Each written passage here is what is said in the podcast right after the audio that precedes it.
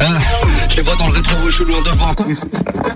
Tout est rap wine à ma cadence. Je fais du son révolutionnaire chez Mike Adam. À l'ancienne. Mike Adam. G. Tu au macadam, t'es sur le macadam, et on macadam, sur du macadam. Radio Canut, ça fait plaisir. Mike Adam, c'est comme ça que vous prononcez. Mike Adam, si, si. C'est son grattage, j'essaye faire les week-ends. Je fais fiesta, je fais taf, ça va nickel. Qu'est-ce que les gars, ça se passe à fond Et bon dimanche après-midi, ça. Bonjour à toutes et à tous, vous êtes toujours sur Radio Canu, vous écoutez Mike Adam, salut Marion. Salut Léo, en forme Bah oui, ça va très bien pour cet épisode 41 plus 1. Tu ne le diras pas, tu ne diras pas que c'est 42, c'est ça Eh maintenant on est à Lyon. Hein. Alors qu'est-ce qui se passe aujourd'hui? C'est un épisode un, peu particulier Et oui, tout à fait. euh, on vous avait déjà parlé lors de, de précédentes émissions qu'on avait assisté euh, au Urban Show numéro 2 et qu'on avait euh, récupéré quelques entretiens des artistes ici présents. Et aujourd'hui, on reçoit les organisateurs de ce festival. Donc Bonjour, euh, petite émission aujourd'hui de Salut. deux heures avec, euh, avec des gens qui vont nous présenter un peu tout le mouvement. Les gars, je vous laisse vous présenter Bonjour à tous, déjà merci de nous accueillir, Thomas, euh, responsable du collectif Forêt Colors, Euh, et je suis venu accompagné de Romano, je te laisse te présenter. Salut, enchanté. Moi, c'est Romano. Du coup, je suis responsable de la programmation du, euh, de l'Urban Show. Trop bien. Donc nous, on est déjà ravis de vous recevoir. On vous remercie vraiment d'être venus et on vous remercie euh, de plein de choses. D'organiser cet événement. Déjà, l'Urban Show auquel on a pu assister. Euh, moi, j'ai fait aussi la première année. Donc euh, vraiment, c'est trop cool d'avoir des gens qui se bougent pour ce genre de choses.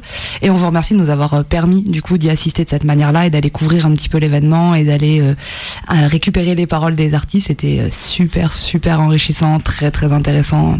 Donc vraiment, merci pour tout ça. Dans un premier temps, est-ce que vous pouvez peut-être nous présenter déjà le collectif Forest? Qu'est-ce que c'est? Ouais, ouais.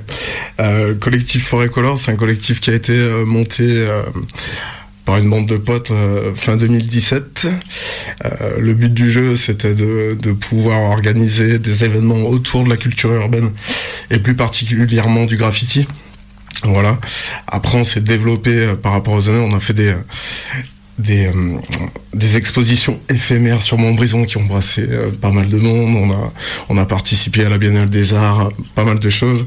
On a commencé euh, par le biais de la Biennale de faire quelques petits concerts avec Rageur et puis la Manufacture.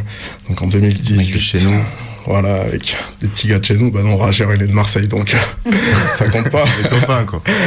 Et voilà, et puis euh, l'année dernière, donc on avait fait une première édition euh, de, du Montbrise Contest, qui était déjà un petit festival hip-hop, euh, qui mettait en place euh, un petit concert et beaucoup d'animations en fait autour de cette culture. Euh, nous, c'est ce qui va, euh, qui est, ce qui va être notre ligne directrice, c'est de faire découvrir un petit peu toutes les facettes de cette culture-là, et c'est ce qui nous tient à cœur, et que ça soit, euh, on va dire, euh, euh, comment, euh, comment expliquer, que ça soit ouvert à tous, pour le plus grand nombre, et puis euh, quand on peut gratuitement. Donc, euh, donc voilà. Et maintenant, on met en place euh, le festival depuis la deuxième année, euh, Urban Show, qui a pris un petit peu plus d'ampleur, bien sûr, que la première édition. Et, et voilà, on est fiers d'avoir réussi, on va dire, à, mettre toutes ces, toutes ces facettes en, en valeur. Ok. Ça fait combien d'années que le collectif existe? 2017, donc du coup, ouais, presque six ans là. Ok. Et est-ce qu'il y a eu une grosse évolution? Vous avez commencé à combien? Aujourd'hui, vous êtes combien dedans? Ouais, il y a eu une, évolution. Il y en a qui nous ont, euh, bah, qui ont, qui ont quitté le navire euh, en cours de route aussi, parce que euh, l'organisation c'est du temps. On est tous maintenant, on n'est plus, on n'est plus des enfants, on a des enfants. Donc c'est un temps, c'est un temps qui prend, enfin c'est, de l'organisation qui prend beaucoup de temps dans la vie familiale. Donc il faut pouvoir arriver à coïncider un petit peu les deux. Et c'est pas toujours facile. Donc il y en a certains qui ont un petit peu lâché l'affaire, mais qui sont toujours présents. Donc on les salue, ils se Et, euh, et voilà, oui, ça a pris un petit peu plus d'ampleur parce qu'il y a beaucoup de, de gens qui sont venus se greffer euh, à l'assaut pour euh, pour apporter un petit peu leur savoir et puis euh, leur connaissance aussi. Donc ça permet de développer et puis de de mettre en place un petit peu plus de choses et qu'il y a un panel un petit peu plus large aujourd'hui, quoi.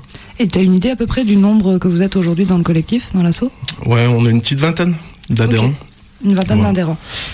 Et pour l'organisation d'un événement comme l'Urban Show, vous avez des bénévoles sur, euh, sur Ouais, en tout, avec les adhérents, on a une quarantaine de bénévoles sur les deux jours, ce qui est un petit peu limite. C'est un peu limite. Hein, on, se rend compte, qui viennent. on se rend compte avec l'expérience que L'année prochaine, par exemple, euh, bon, on va pas spoiler le truc, mais je pense que tout le monde le sait qu'il y aura une troisième édition. On, va essayer de s'organiser encore un petit peu plus, que ça soit un petit peu plus carré. Il y a, il y a encore des erreurs qui sont faites, ça c'est mhm. normal. Mais non, on est carré. On est carré.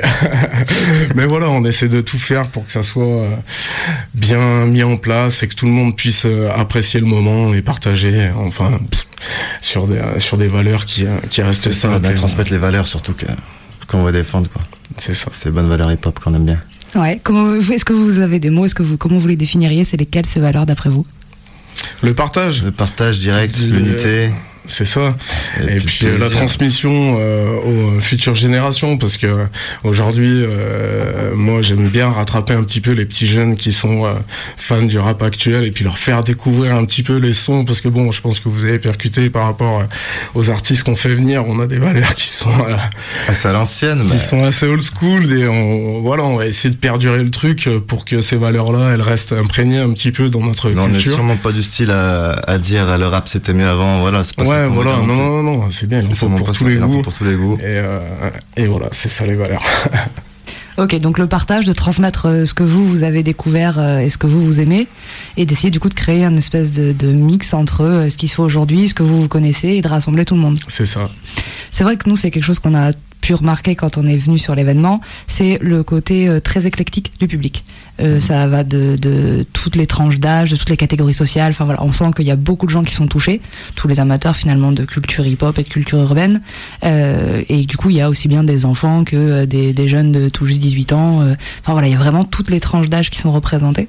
Donc je pense que ça, c'est un vrai truc qui est vraiment réussi. C'est le, le, côté partage et rassembler plein de gens. Bah, avec plaisir. Et du coup, toi, Romano, tu es dans le collectif depuis le départ?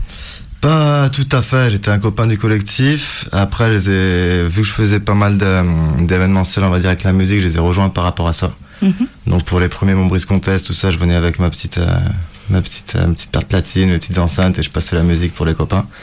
Et après, à force de parler avec le Tom, on s'est dit qu'on voulait grossir un petit peu la, cette affaire et puis en parlant avec l'asso aussi, donc c'est comme ça qu'est né un petit peu l'Urban Show, si je ne m'abuse. Et comment, du coup, toi, tu te retrouves au poste de, enfin, au poste, oui, au poste de programmateur en charge de la programmation? Tu peux nous expliquer un peu, toi, du coup, tes connexions dans ce domaine et ton parcours? Ben, en gros, mon parcours, moi, c'est que j'ai commencé à faire des, à organiser pas mal d'événements, mais plus sur un autre, euh, nos styles de musique. J'ai organisé pas mal de soirées techno, etc. J'ai bossé avec, euh, avec des salles de synthé, etc. Et, euh, et à force de fil en aiguille, je suis aussi un grand fan de hip-hop. J'écoutais énormément de hip-hop tout le temps. Et vu que j'avais un petit peu les, on va dire les, les moyens matériaux au départ de, au départ de, quand je faisais mon brise contest, d'accompagner ça, ça s'est fait un peu de fil en aiguille. C'était un petit peu entre guillemets logique que, que, que je prenne ce poste. Et puis, et puis, et puis j'adore ça en plus. J'adore ça et ça, pour l'instant j'ai l'impression que je prends mon pied j'ai l'impression que ça, que ça marche pas trop mal donc, euh, donc ça tue. Ah bah, je pense que ça marche même plutôt bien. En tout cas nous de ce que on a pu en apercevoir, euh, moi j'ai fait les deux années, les deux années j'étais ravie de la programmation. Clairement, je trouve que c'est génial d'avoir ces artistes ici, que c'est génial de réussir à, à réunir des, des affiches euh, comme vous avez pu proposer dans un une ville qui est pas si importante, qui est Montbrison, qui sonne pas. voilà, c'est pas. Je pense que en dehors de, la zone Lyon Santé, euh, Montbrison, personne ne va qui c'est. C'était un petit challenge à la base. Un ah bon challenge. Un bon challenge. Du coup, c'est vrai que c'est. J'imagine que ça va être le gros gros kiff pour toi euh, de, ouais, gros délire. Ça. Je fais amener les artistes qui parce que la programmation, je fais pas par rapport au nombre d'entrées que je pourrais faire, je fais juste par rapport à les, les artistes que je kiffe quoi. Non, de, de les faire venir, c'est. Quand on kiffe, faut Je, je me doute qu'il choisit pas tout seul. petits tacles. Ouais, il a raison, il a raison. On en parle bien sûr en, amont, avant, pour faire la programmation, évidemment. Mais ouais, on part surtout sur les bases d'artistes qu'on aime bien et pas, pas pour faire des des entrées ou des sous quoi. Ok. On reviendra sur les artistes un tout petit peu un tout petit peu plus tard. Je voudrais d'abord qu'on reparle de l'événement parce que là on a parlé ok rap c'est super, mais comme vous l'avez dit c'est pas que ça. C'est pas que des rappeurs qui viennent. On vient pas juste assister à un concert. Il y a un vrai événement qui se fait sur deux jours et qui, euh, bon, vous me corrigez si je me trompe, mais pour moi, essaie de représenter toutes les différentes disciplines qu'on retrouve dans le hip-hop. C'est ça. C'est exactement ça. Donc on a le rap, on a le graphe, on a la danse, toutes les, les, disciplines sont, sont, représentées. Cette année, il y avait même du beatbox. C'est ça. Donc, euh, on retrouve toutes ces, toutes ces disciplines. Alors, est-ce que vous pouvez nous représenter un petit peu la programmation, comment elle s'organise, c'est-à-dire les disciplines qu'on trouve et euh, tout ce contest au niveau sportif aussi que vous organisez? Mmh. Alors, en effet, il y a énormément de choses euh, sur deux jours. Il y a toute la partie, on va dire, initiation la découverte euh, euh, des différentes disciplines. Donc il y a des initiations au graffiti bien sûr, à l'écriture, au DJing, au skateboard. voilà. Donc cette facette-là, elle est mise en place sur des sur des temps donnés, sur sur la journée. Donc il y a deux heures le matin, deux heures l'après-midi. Ça laisse la possibilité à on va dire, un plus grand nombre de découvrir ces disciplines. Donc ça, c'est une priorité en tous les cas de, l'événement, c'est de ce que je disais tout à l'heure, faire découvrir un petit peu aux jeunes bah, comment on peut travailler, avec quel matériel, euh, voilà. Ensuite, il y a toute la partie graffiti qui a une grosse importance. On a, la chance de travailler avec un partenaire euh, qui nous met à disposition des smearmarks, donc euh, c'est pas, c'est pas commun d'avoir, d'avoir un petit battle ou un jam graffiti sur des smearmarks qui tournent tout le reste de l'année. Donc pendant euh, les camions, ils font, il y a un camion qui fait les allers-retours euh, Saint-Paris, et puis l'autre qui euh, fait du Synthé Lyon Montbrison. Donc voilà, c'est bien. C'est important. Ça, pour les, graffeurs, c'est cool. Ils sont contents de venir et de savoir que que leur panel il va tourner pendant, pendant, un an. Que leur œuvre est en mouvement perpétuel. Exactement. Exactement. C'est ça. En mode panel. Euh, bah après, euh, donc il y a l'open mic aussi euh, pour euh, pour la scène émergente, on va dire. Ça donne l'occasion à des petits jeunes du coin de se montrer parce que c'est important. Voilà. Qu'est-ce que j'oublie L'atelier écriture peut-être aussi. Non, mais les ateliers écriture, oui, j'en ai parlé, il me semble, si je me trompe pas. Non. Atelier écriture, oui, en tous les cas. Donc c'est ouais, c'est toute la partie initiation. Après la partie, bah voilà, un petit peu plus visible, c'est le graffiti, parce qu'on va mettre en avant euh, des graffeurs euh, pro et semi-pro euh, pour la plupart, qui viennent un petit peu de partout, de, de, divers horizons, un petit peu de, partout en France. Et et puis l'autre partie, bah toute la partie sportive, nous ça nous tenait à cœur parce qu'on a une bande de potes qui font partie d'un collectif qui a, allez, 15-20 ans, enfin je jouais bien 15 ans. Les 133, c'est des riders c'est des, puristes, ils adorent ça. Ils touchent au skate, au BMX, euh, ils font du dirt, plein de trucs. Ils sont hyper motivés. On a fait un premier, euh, un premier partenariat en 2019 avec eux en organisant déjà deux contests, un contest de, de skate et un contest de BMX. Et puis ça, franchement, le feeling est bien passé. Donc euh, on continue quoi. Et puis ça, rentre dans le dans le panel d'activités qu'on peut présenter euh, au public à ce moment-là. C'est ça. à savoir que c'est eux qui nous retapent le skatepark tous les ans aussi. Ouais, il y a une belle extension. Enfin, un sacré boulot là-dessus. Et puis il y a un super beau spectacle, mine de rien, euh, pendant l'après-midi, parce que les contests c'est de aller 14h à 18h. Il y a quand même euh, du bon niveau. L'année dernière, on a eu des, des, gros gros riders. Cette année, encore une fois. Après, il a fait très chaud cette année. Donc euh, bravo à eux quand même euh, ouais, sous ces conditions-là. Ouais. gros big up pour eux parce que franchement, et puis même, j'en place une pour les gars du 133. On les remercie encore une fois d'avoir passé deux jours à faire les extensions du skate parce que en plein cagnard à transpirer des gouttes. Du 38 degrés. Donc on a eu chaud pendant l'installation, mais merci à eux. Voilà pour toutes les, euh, toutes les parties de hors concert, on va dire. Après, je laisserai euh, Romano expliquer un petit peu euh, cette partie. Donc, si je résume, en gros, c'est essayer de représenter le plus de choses possible et mettre en avant ce que vous, vous aimez aussi et les talents des copains. Moi, il y a vraiment ce truc, j'ai l'impression qui ressort, c'est une bande de potes et on a des passionnés de plein de choses différentes, de plein de disciplines, et on se crée notre événement qui va nous faire kiffer du début de la, de la, journée jusqu'à la fin du week-end. Donc vraiment avec, euh, c'est ça, avec toutes les. Et sans oublier le marché artisanal, bien sûr, parce que y a des créateurs qui viennent, qui sont bah, locaux pour la plupart. Après, ça commence à venir d'un petit peu plus loin, on en a du puy en Mais c'est vrai que eux, euh, merci à eux aussi, parce que ça donne euh, la possibilité euh, au public de découvrir ben, des, des créateurs qui sont un petit peu méconnus, on va dire, du grand public. Et puis, et puis ils nous sortent toujours des petits bijoux. On a un sculpteur qui fait partie aussi du collectif, qui nous fait le plaisir de venir et qui fait des petits lives d'ailleurs, comment il va fabriquer ses objets, qui est issu du, du milieu graffiti à la base aussi. voilà, on a, on a eu Elijah aussi qui a été partenaire, qui est venu avec un petit stand. voilà, on a, il y a, du pas mal de choses à, à voir pendant le, pendant le week-end. Oui, c'est vraiment un événement. Si vous n'avez pas eu l'occasion d'y aller, vous avez compris, il y aura sûrement une troisième édition. Donc franchement, faut, faut y aller. Il y en a pour tous les goûts, il y en a pour tous les âges, et on en prend plein les yeux, on en prend plein les oreilles. C'est ultra bien fait, c'est très bonne ambiance en plus. On sent vraiment un truc de bienveillance des gens les uns vers les autres. moi, je trouve que c'est très très chouette. Tu, merci. Je précise un petit truc. Du coup, c'est vrai qu'on l'a pas dit parce que pour nous, c'est euh, ça, ça, coule de source. Mais en fait, euh, tout le week-end, il est gratuit. Et euh, pour un festival, euh, c'est quasi impossible de, faire ça avec les différents partenaires qu'on a.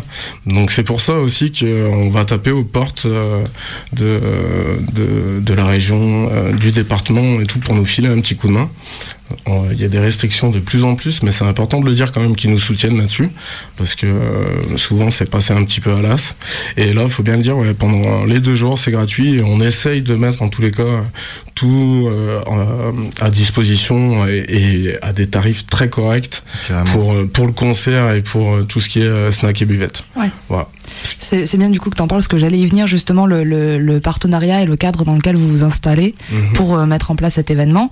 vous, vous avez votre collectif, c'est vous qui créez tout ça, mais finalement vous avez du coup un soutien de certaines institutions qui, qui vous appuient quand même dans votre, dans votre création où c'est limité? Ouais, ben non. Euh, toute l'année, en fait, on a des artistes qui bossent aussi, euh, qui sont prestataires de l'association, qui vont faire des performances graffiti ou euh, répondre à des commandes de clients particuliers. Il y a toute une partie de l'argent en fait qui est reversé pour mettre en place ces animations là qui sont pour nous c'est une priorité qu'elles restent gratuites en tous les cas. Le concert bien évidemment qu'on pourra pas faire un concert gratuit euh, avec euh, ou alors pas la même prog quoi. Mais euh, après ça reste des, tickets quand même bien attractifs au niveau, niveau du prix. Clairement. Qu'on éclate les, les, tarifs. Voilà, mais après on se veut aussi la culture hein. urbaine est populaire. C'est ça. Et il faut qu'on garde cette, cet aspect-là. Après, de plus en plus, il y a des gros festivals qui arrivent. Et je crache pas dessus, hein, il en faut. Mais c'est vrai que tout le monde ne peut pas se payer euh, un billet d'entrée à 50 euros pour une soirée pour voir des moments qu'un artiste qui vraiment nous intéresse. Et puis le reste, là, euh, avoir des prix qui soient cohérents pour que ça soit ouvert à tous, c'est euh, ça fait partie en tous les cas de, des mots d'ordre de l'équipe. quoi bah là, euh, grosso modo, le, le tarif, euh, le, le, billet pour le concert, donc pour la soirée avec plein d'artistes, c'est à peu près ce qu'on paye pour un concert d'un artiste tout seul, en général. Donc, euh, enfin, le calcul, il est vite fait. Et puis voilà, c'est pas n'importe qui sur l'affiche. Enfin, moi, je suis convaincu, donc on est clairement dans ce que j'écoute. Là, le public en avait pour pour son argent en termes de sélection. Ouais, je pense. D'ailleurs, on remercie tout le monde parce qu'il y en a beaucoup qui ont donné beaucoup plus que que ce qu'on demandait à l'entrée, qui arrondissait au-dessus avec grand plaisir. Donc euh, merci euh, enfin au public parce que ça fait deux ans qu'ils nous suivent. Euh, c'était pas gagné d'avance d'organiser des un concert hip-hop sur Montbrison qui est qui est pas la ville, on va dire la plus identifiée. Ouais, c'est clair. C'est clair. La première année, on a un peu serré les fesses, faut pas se mentir. Alors justement, ça fait partie moi des choses que je voulais qu'on aborde entre la première et la deuxième année. J'imagine que du coup, la première, s'il y avait un peu un côté test aussi de certaines choses. La deuxième année, vous commencez peut-être à, à travailler d'autres choses. Voilà, qu'est-ce que vous avez euh, tiré comme leçon? Quelles difficultés vous avez eues que vous avez peut-être réussi à corriger euh, Tout ce genre de choses? Qu'est-ce que l'évolution entre la première et la deuxième année?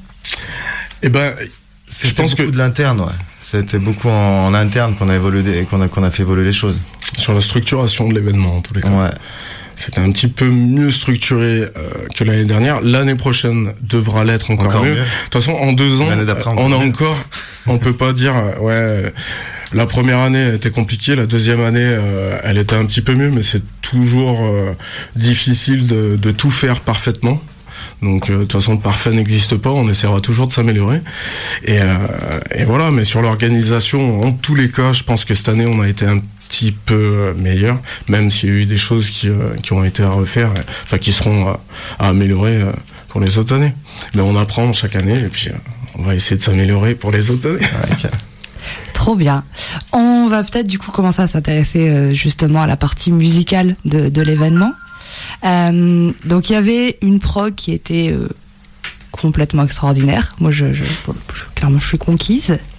Et nous, donc, on a eu l'occasion euh, d'interviewer une grosse partie des artistes qui étaient présents, qu'on remercie encore une fois de nous avoir accordé euh, de leur temps, euh, parce que franchement, c'est très très important pour nous et très chouette de se retrouver face à ces artistes qu'on écoute moi que j'en écoute depuis des années pour certains et on se retrouve tout d'un coup en phase 2 et euh, avec l'occasion d'aborder plein de choses euh, et ils sont disponibles ils vraiment ils jouent le jeu donc c'était c'était très chouette.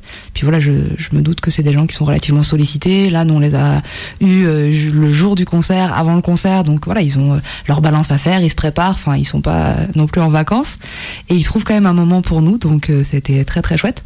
Et du coup on pourrait peut-être s'écouter déjà un, un petit un petit bout d'interview Léo, si c'est bon pour toi. Avec plaisir. C'est tout bon pour moi. Ok.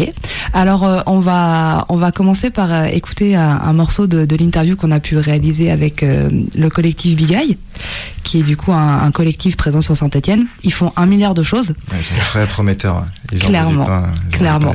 Donc, on va écouter un petit bout de l'interview où ils expliquent un peu toutes leurs activités et puis après, on en discute ensemble. Avec plaisir. Allez. Ok, donc on est avec le collectif Big Eye, du coup, bienvenue. Merci. Merci, Merci beaucoup d'avoir répondu présent, c'est trop cool, ça fait très très plaisir. C'est très plaisir de, de, vous voir à l'affiche du coup d'Urban Show, c'est trop chouette. Et ça fait trop plaisir que vous ayez un peu de temps à nous accorder. Ce que je vous propose, comme vous êtes grave nombreux, dans un premier temps, chacun votre tour, vous présenter rapidement. Euh, bah, on commence par moi, regardez tout ça. Moi c'est Ozen, je suis un artiste du collectif Big Eye. Après en interne, euh, un petit peu des réseaux sociaux, de la communication un petit peu entre nous en interne et avec d'autres euh, partenaires. Et voilà, hein, on s'adapte au poste qu'on peut dépanner, on essaie un petit poste tous. Ok. Euh, bah alors moi c'est Aurélien, ça fait trois ans que je suis dans l'assaut et je m'occupe principalement, principalement de la technique sur les événements, les euh, que ce soit les concerts, les événements, mais aussi les émissions. Ouais. Ok. Bon, moi, c'est Lyric je suis un des rappeurs de l'assaut, je suis coprésident de l'assaut aussi avec Excel. Et euh, bah, du coup, nous, on fait toute la gestion globale de l'assaut. Et à côté de ça, bah, je suis un peu le couteau suisse, je fais DJ comme ce soir, rappeur, euh, ingé son aussi parce que c'est mon métier. Voilà. Ok. Bah, moi, c'est Sato, du coup, bah, pareil, je suis comme Ozen, je suis un rappeur du collectif et euh, finalement, j'en fais pas bien plus au sein de cette équipe, si ce n'est. Si ce n'est apporter ma présence. Pour le moment, si ce n'est un peu la parole. Quoi. Après, voilà, euh, ça fait un moment que, que je connais surtout Lyrico. Je suis rentré dans l'équipe un peu par son biais et euh, aujourd'hui. Euh, et aujourd'hui, on joue à domicile avec les parce qu'on est d'une prison. Ok. Et aujourd'hui, bah voilà, je suis un membre à part entière de l'équipe. Bah, carrément, hein, c'est carrément partie du collectif. C'est comme ça. Trop bien. Voilà. Euh, bah, moi, c'est Paul. Euh, je suis euh, l'ingé son du collectif en studio et puis parfois comme ce soir en live aussi pour Voilà, sinon je suis plutôt l'ingé son studio quoi. Ok, super, merci. Du coup, moi c'est AKS, Axel, président, coprésident avec Kevin et fondateur de l'association. Je m'occupe un petit peu d'organiser du coup les soirées, chapeauter un peu l'ensemble.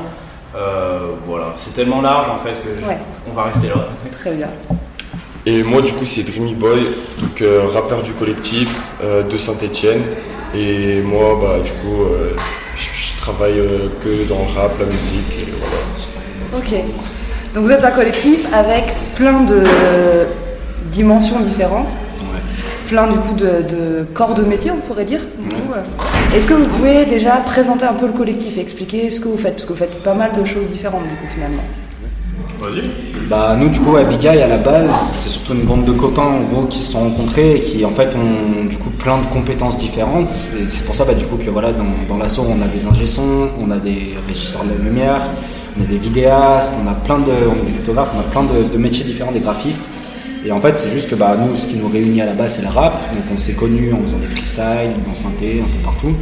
En rencontrant Axel et Paul qui ont créé le collectif et qui à la base avaient juste un petit home studio et du coup avec Ozen et, euh, plusieurs euh, des, rappeurs, on allait enregistrer chez eux. Et, euh, et du coup, bah, après, on a vu qu'en fait, toutes nos compétences liées entre elles, ça pouvait donner quelque chose de pas mal.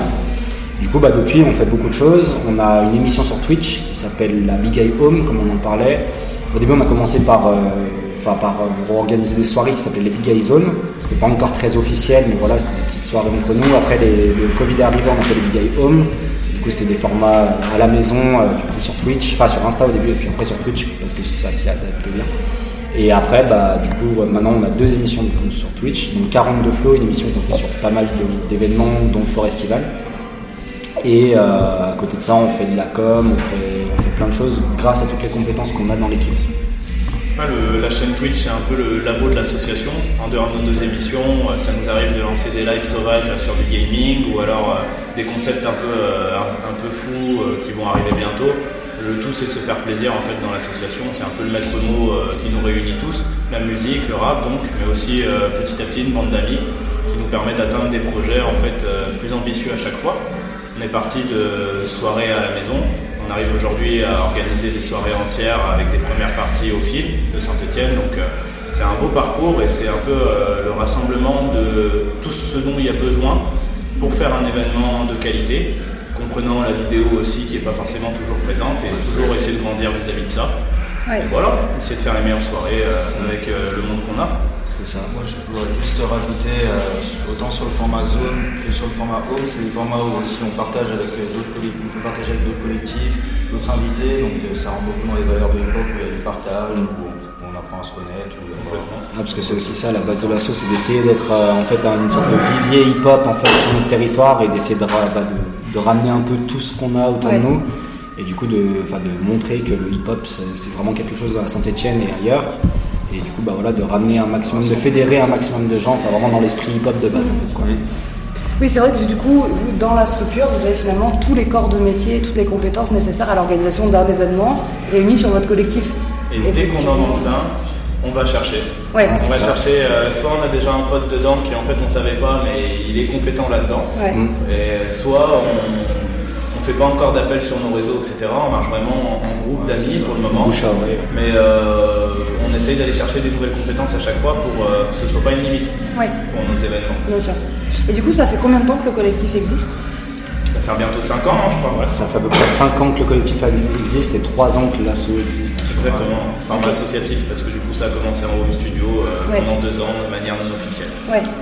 Ok, donc 3 ans que l'asso existe officiellement, mais en fait 5 ans que vous rodez le, le, C'est ça. le concept et que vous essayez des choses et que. Exactement, ça a été nous, pendant cette période, euh, le moment de- d'essayer aussi comme on le fait maintenant, mais de manière moins professionnelle. Je pense que ça a été très instructif pour nous. Et quand on a commencé avec l'association, on était déjà assez mature pour, euh, pour faire des choses. Ouais. On était moins nombreux aussi. On était moins nombreux, ouais, ça, bah, forcément, ouais. Quand on est à la rencontre du public, petit à petit, euh, les gens sont ajoutés. En Ok. rappeur, en artiste, mais aussi en technicien. Ouais. Parce qu'au tout début, vous étiez combien Bah, Le tout début, c'est c'est difficile à dire. Ouais. Au début, c'est eux deux. Deux, ouais. Et après, du coup, bah, forcément, euh, bah, dans un studio, il faut enregistrer. Du coup, bah, il y a Ozen qui est allé avec euh, coup son duo. C'est ça, Ouais, donc, mon premier projet avec Axel, on s'est En fait, on pourrait dire trois, ouais. C'est le beau-frère de mon meilleur pote. Avec Jules, ouais, carrément. Et du coup, Ouais, bah, j'ai invité ouais, mes potes rappeurs sur Saint-Étienne, on organisait des trucs un peu entre nous, mais c'était pas trop. euh, il y avait- on n'avait pas de collectif, c'était juste on- tous ceux qu'on connaissait, les copains, on, se- on se rassemblait, on faisait des sessions freestyle. En fait, c'est passé de deux à plein d'un Ouais. Et, euh, et en travaillant avec Axel, on a travaillé au studio. On est, euh, on a- ils nous ont- Comment c'est venu à qu'on organise des soirées donc Eh ben, concerts On n'avait pas de concert, donc on Moi, avait ce pas dont je me rappelle, euh, c'était euh, l'histoire, euh, tu vois, genre, euh, je crois que c'était avec toi, Kevin, Ouais. ensemble. Ils venaient au studio de temps en temps pour enregistrer leurs morceaux. Et petit à petit, de fil en aiguille, je vois ce qu'ils font aussi à Saint-Etienne. En fait, ils sont assez nombreux. Il qu'il y a plusieurs rappeurs, qu'il y a de leur gars, il y a, qu'il y a quand même des compétences. Et euh, du coup, bah, je leur dis, mais pourquoi vous ne faites pas un collectif, les gars, en fait tu vois Ouais, non, mais- Faire des trucs ensemble. Tellement que le terme de Big Guy Zone, il est né à Villeurbanne. On en a- C'était nous deux, on a Ouais, c'est- il me semble, il me semble que c'était c'était un petit peu le délire. Quoi. C'est Au final, ils faisaient, ils faisaient tous des initiatives super bien, mais un petit peu indépendants. Ouais. On sait tous que bah, le groupe, c'est la force. quoi. Donc, euh, on a un peu réuni ça. Moi, ce que, ce que j'ai fait le plus dedans, c'est c'est de créer un union, de, de créer, un- on va dire, une base pour se réunir. Et après, ça s'est agrandi avec tous les membres de l'équipe petit à petit qui sont venus ajouter leur réseau et leurs compétences. C'est un, peu aussi le, bon feeling de- du collectif, mais aussi de la chance que, bah, comme par hasard, le, le meilleur pote d'un des rappeurs, tout le truc, avec qui on s'entend bien, tout le truc, bah, est très fort en, en illustration et que euh, tel fait du graphisme, et du coup, bah, On a eu vraiment de la chance que toutes nos compétences s'alignent en fait et puissent faire que bah, ce qu'on fait maintenant en fait. Ouais. Ouais, c'était clairement pas organisé comme ça à la base. On s'est pas dit on va faire une super image de marque avec des dessins de ouf, euh, on va faire un collectif qui fait ça, on va faire de la vidéo sur Twitch. C'est venu petit à petit en fait avec euh, les rencontres. Ouais. Voilà. C'est aussi ça qui a apporté beaucoup le projet. On a eu la chance de, de rencontrer des gens motivés et, euh, hyper compétents quoi, au Ouais. final. Et justement, cette partie vidéo sur Twitch, là, qui est un peu une particularité qu'on ne voit pas beaucoup, comment ça vous est venu? Qu'est-ce que ça apporte d'après vous Euh, Est-ce que c'est dur à mettre en place Euh, J'imagine que ça va être des galères. Est-ce que vous pouvez nous en parler un peu de ce côté-là? Bah, comme je disais, nous à la base c'était vraiment le confinement en fait. qui- On s'est dit, euh, en vrai, on est dans la pleine expansion de l'assaut et c'est un peu bête de s'arrêter là. Et sachant qu'on organisait quelques soirées, comme je disais, c'était non officiel. Mais voilà, et on s'est dit, bah nous notre truc vraiment à la base, parce que c'est vrai ce qu'on n'a pas dit, mais Big Eye à la base, notre compétence première c'est le freestyle en fait. On est vraiment des gars, on vient du freestyle à la base. La plupart des rappeurs sont rencontrés comme ça dans l'assaut. Et du coup, on s'est dit, mais viens, on fait des freestyles juste à la maison. Et juste, c'était juste, on fait un freestyle, bah viens, on filme. Ça s'est fait comme ça. Et puis après, du coup, bah, Twitch, forcément, ça correspondait exactement à ce qu'on faisait. En fait, ça venait d'un peu d'arriver. enfin. Et, euh, et du coup, bah ouais, on a mis ça en place. Et justement, là, pour le coup, comme disait Axel, on a dû aller chercher de nouvelles compétences. Et comme ça, qu'Aurel, par exemple, est rentré dans l'assaut aussi. Après, du coup, au début, on a commencé quand même pas mal sur Instagram. Enfin, la première Ouais. saison des Homes, elle s'est faite sur Instagram. Et c'est au fil des rencontres qu'on a fait autour de, de Synthé qu'on a pu euh, grossir, euh, avoir des, un peu des incubateurs qui nous ont fait grossir, qui nous ont permis de commencer à faire nos premières émissions de Twitch. C'est là qu'on a lancé la première saison de 42 Flow. Après, la suite est venue, euh, on s'est dit, Finalement, on galérait à faire des homes sur euh, tout Instagram. On s'est dit, on va tenter sur Twitch. Et puis on, là, on continue. euh. Ouais, 42 Flow, c'est un, autre- c'est un autre format, euh, Eye Home. euh, qui est- 42 ça, Flow, c'est- ouais, c'était le talk show qu'on avait monté du coup il y a deux ans. C'était un format qu'on voulait faire, qu'on voulait essayer. On a commencé Twitch avec ça, parce que la Big Home existait déjà. Fait, tous ces formats-là, ils ont été surtout montés à partir d'une opportunité. L'opportunité, on va dire en quelque sorte, de plus avoir de soirée dehors et du coup de devoir trouver un concept pour pouvoir retrouver les gens, parce qu'on ne peut pas accueillir euh, un public à la maison. Mm. Euh, L'opportunité de faire une émission parce qu'on a été euh, pendant un moment dans un lieu qui faisait des émissions en live aussi, et du coup, bah, on, on en a profité pour développer la nôtre. Et c'était un concept hyper amusant, hyper intéressant. Du coup, bah, on l'a fait sur une saison. Et ça, c'est un top départ de ça à la base. Après, il ne faut pas oublier aussi qu'aujourd'hui, le réseau, euh, c'est vraiment lié, euh, les réseaux, à l'influence. L'influence, c'est lié à la visibilité. Un rappeur doit être visible. Et euh, c'est c'est une question qu'aujourd'hui, ça nous est arrivé par hasard, mais qui est intéressant à développer. On est un peu des ovnis encore aujourd'hui, je pense, dans, dans ce monde-là, mais je pense que ça va venir de plus en plus. C'est-à-dire qu'il y a beaucoup d'influenceurs qui font du rap, mais qui sont déjà influenceurs et qui deviennent rappeurs. Oui. Bah, moi, ça ne m'étonnerait pas demain, et pourquoi pas nous les premiers, de devenir des rappeurs qui sont influenceurs à côté aussi. Ouais, ouais. C'est notre premier métier, c'est musicien. Et ça, ça c'est encore un, un grand débat et dans le collectif et dans la musique de manière générale, parce que le rap, c'est quand même très typé, avec euh, donc euh, des codes, Ouais. des, des choses qui se font, qui se font pas. Il y a le côté bresson, il y a le côté pas trop visible qu'on essaye d'avoir, le côté underground, et c'est totalement le contraire sur Twitch. où Il faut être très organique, très proche de comment on est dans la vie, en fait, pour que ça marche. Ouais. Justement, ça nous correspondait carrément au début parce que bah, Twitch, justement, c'était quand même être proche de son public et pendant le Covid, bah, forcément, c'était impossible d'être proche de son public Eh et c'est comme ça que c'est venu. Au début, c'était qu'entre nous. Puis au final, après, on s'est dit, juste après le Covid, on s'est dit, mais viens, on continue parce que c'est trop bien en fait. Ouais. C'est vraiment la volonté depuis, d'avoir- euh, depuis, on a fait Ouais. 20, ép- 20 épisodes euh, et on a eu, euh, je sais pas combien de rappeurs. euh, Carrément. Et puis euh, des, des bonnes stats, et avant tout, c'est un format qui est trop drôle. C'est- C'est-à-dire que du coup, en répondant à ta question, ça me permet de parler un peu de l'organisation d'une home. Au départ, ça partait d'une après-midi chez des potes, donc assez facile à organiser, hein, comme nous quand on passe le week-end chez des collègues avec de la bière, quoi. Et c'est devenu des émissions produites de manière euh, comme un événement finalement. Ouais. Donc ça se prévoit avec un calendrier en avance, euh, faire des contacts, organiser, il y a une équipe technique qui est sur place, il faut prévoir le- la liste d'invitations, prévoir toute la session qui va être montée sur la journée parce que la vidéo c'est un gros enjeu technique qui est pas facile à mettre en place en vérité, et après que ça tourne. Et donc euh, Le live. Ouais, le live, le live, on a eu aussi des soucis. C'est une contrainte qui est carrément plus forte que de faire des vidéos YouTube en déporté, quoi. Bien on sûr. enregistre sur une carte mémoire. Ouais. Donc c'est un enjeu lié à Internet notamment. Mais euh, ouais, c'est pas facile à organiser du tout. Ça, ça nous fatigue même euh, pas mal en vérité, parce que en plus, il faut de la récurrence. Si tu fais un événement par an, ça sert à rien. Mm. Il faut essayer d'être un peu présent. Donc euh, nous, on se cantonne à une fois par mois et c'est déjà beaucoup trop peu. Ouais. Dans ce monde-là où tu fais un live tous les soirs, peut-être. Quand t'es motivé, quoi.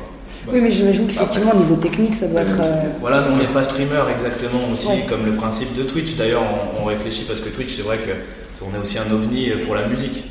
Dans Twitch, euh, ils font de la musique, mais pas forcément de la même manière que nous.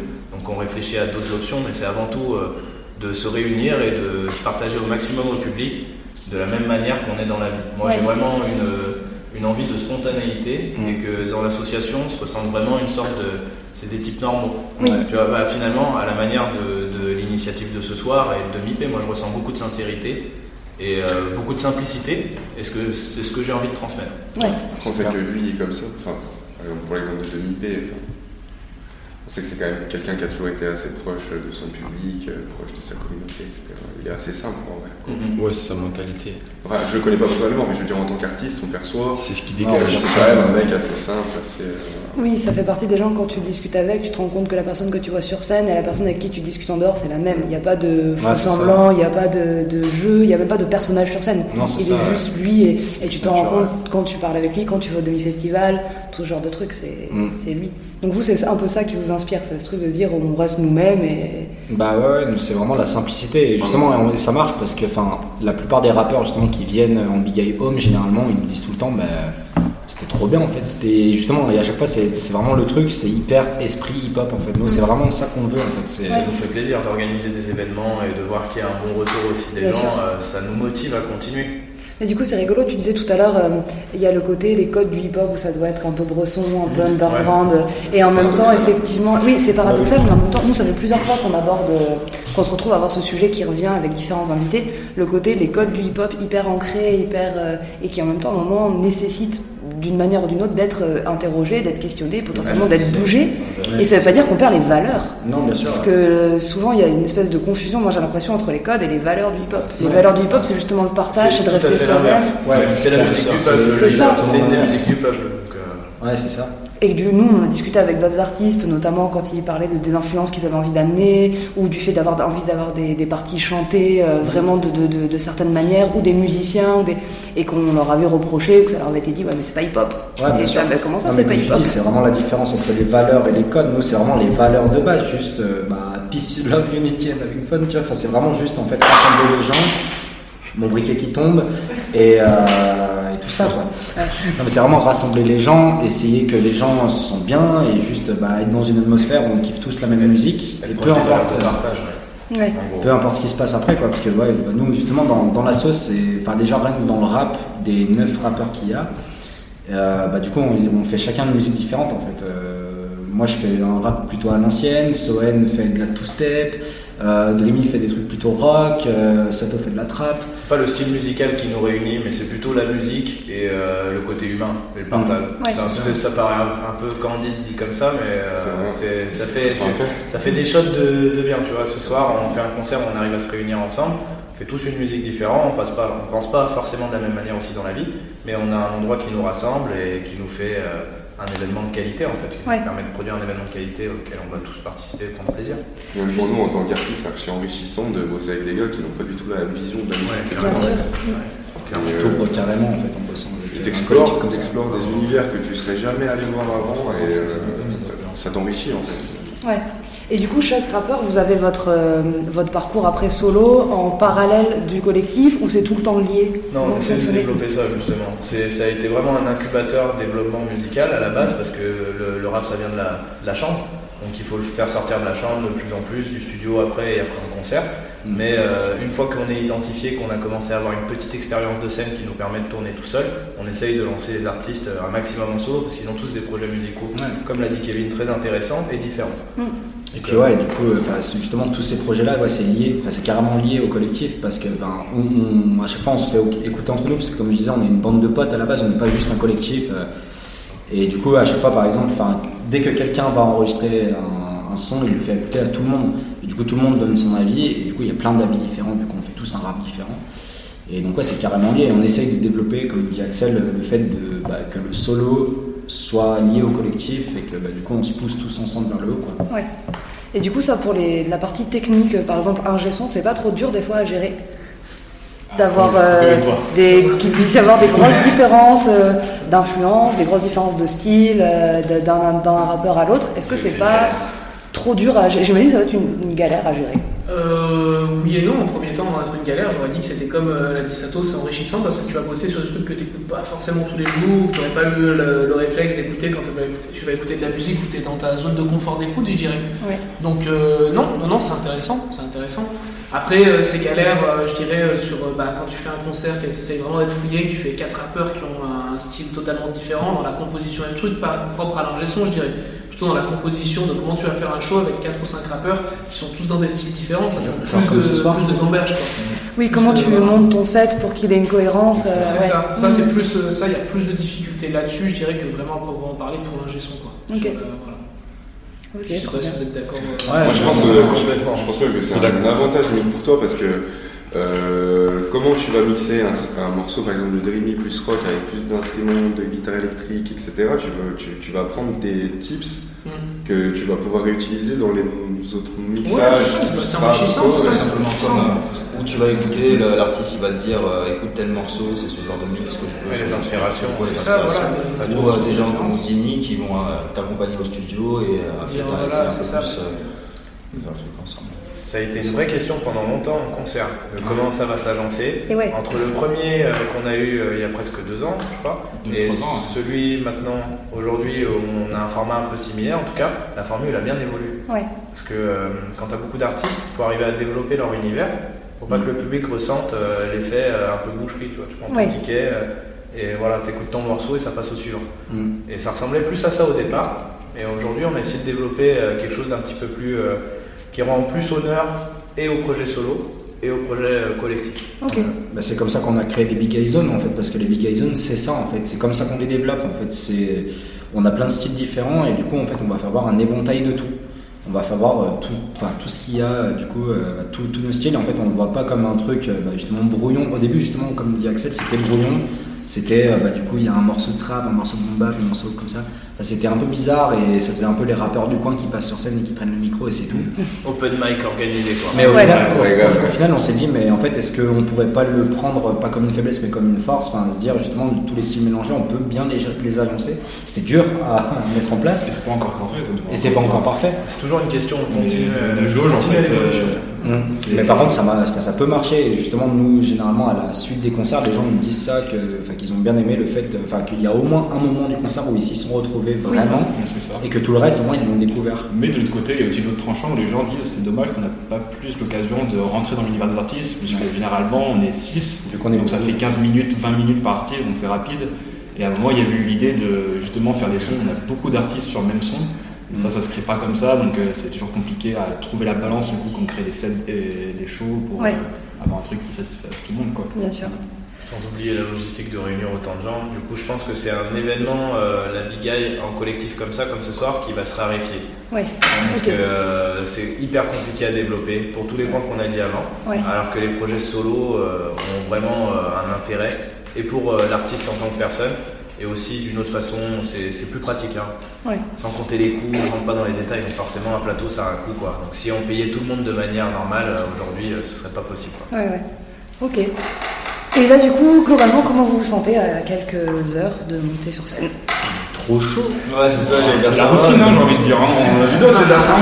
Non, on est trop chaud. Bah, comme je disais, déjà, nous, euh, Sato et moi, euh, on est à domicile. Ah, c'est chez moi, ouais. Pour la première fois de ma vie, c'est chez moi. Bah, c'est assez sympa. Ça c'est trop cool. Ouais, comme je disais, moi là, le contrôleur, le vieux contrôleur euh, un peu pourri que j'ai sur scène, il a fait mon premier concert de ma life à 14 ans à Montbrise, juste à côté, au skatepark.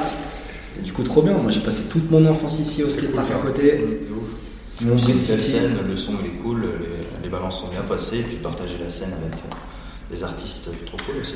Ouais, on a des artistes de qualité, hein, ce. Bah là, ça Ouais. fait plaisir. ouais. C'est ça aussi, ça fait plaisir aussi voilà, de, de voir des, des gars comme ça. Surtout que voilà, des Dédi, les Xalers de mi-portion, enfin, c'est des gars en plus, on sait que. Les valeurs, Sans les connaître, on sait qu'ils vont être dans le même euh, état d'esprit que nous. Ouais.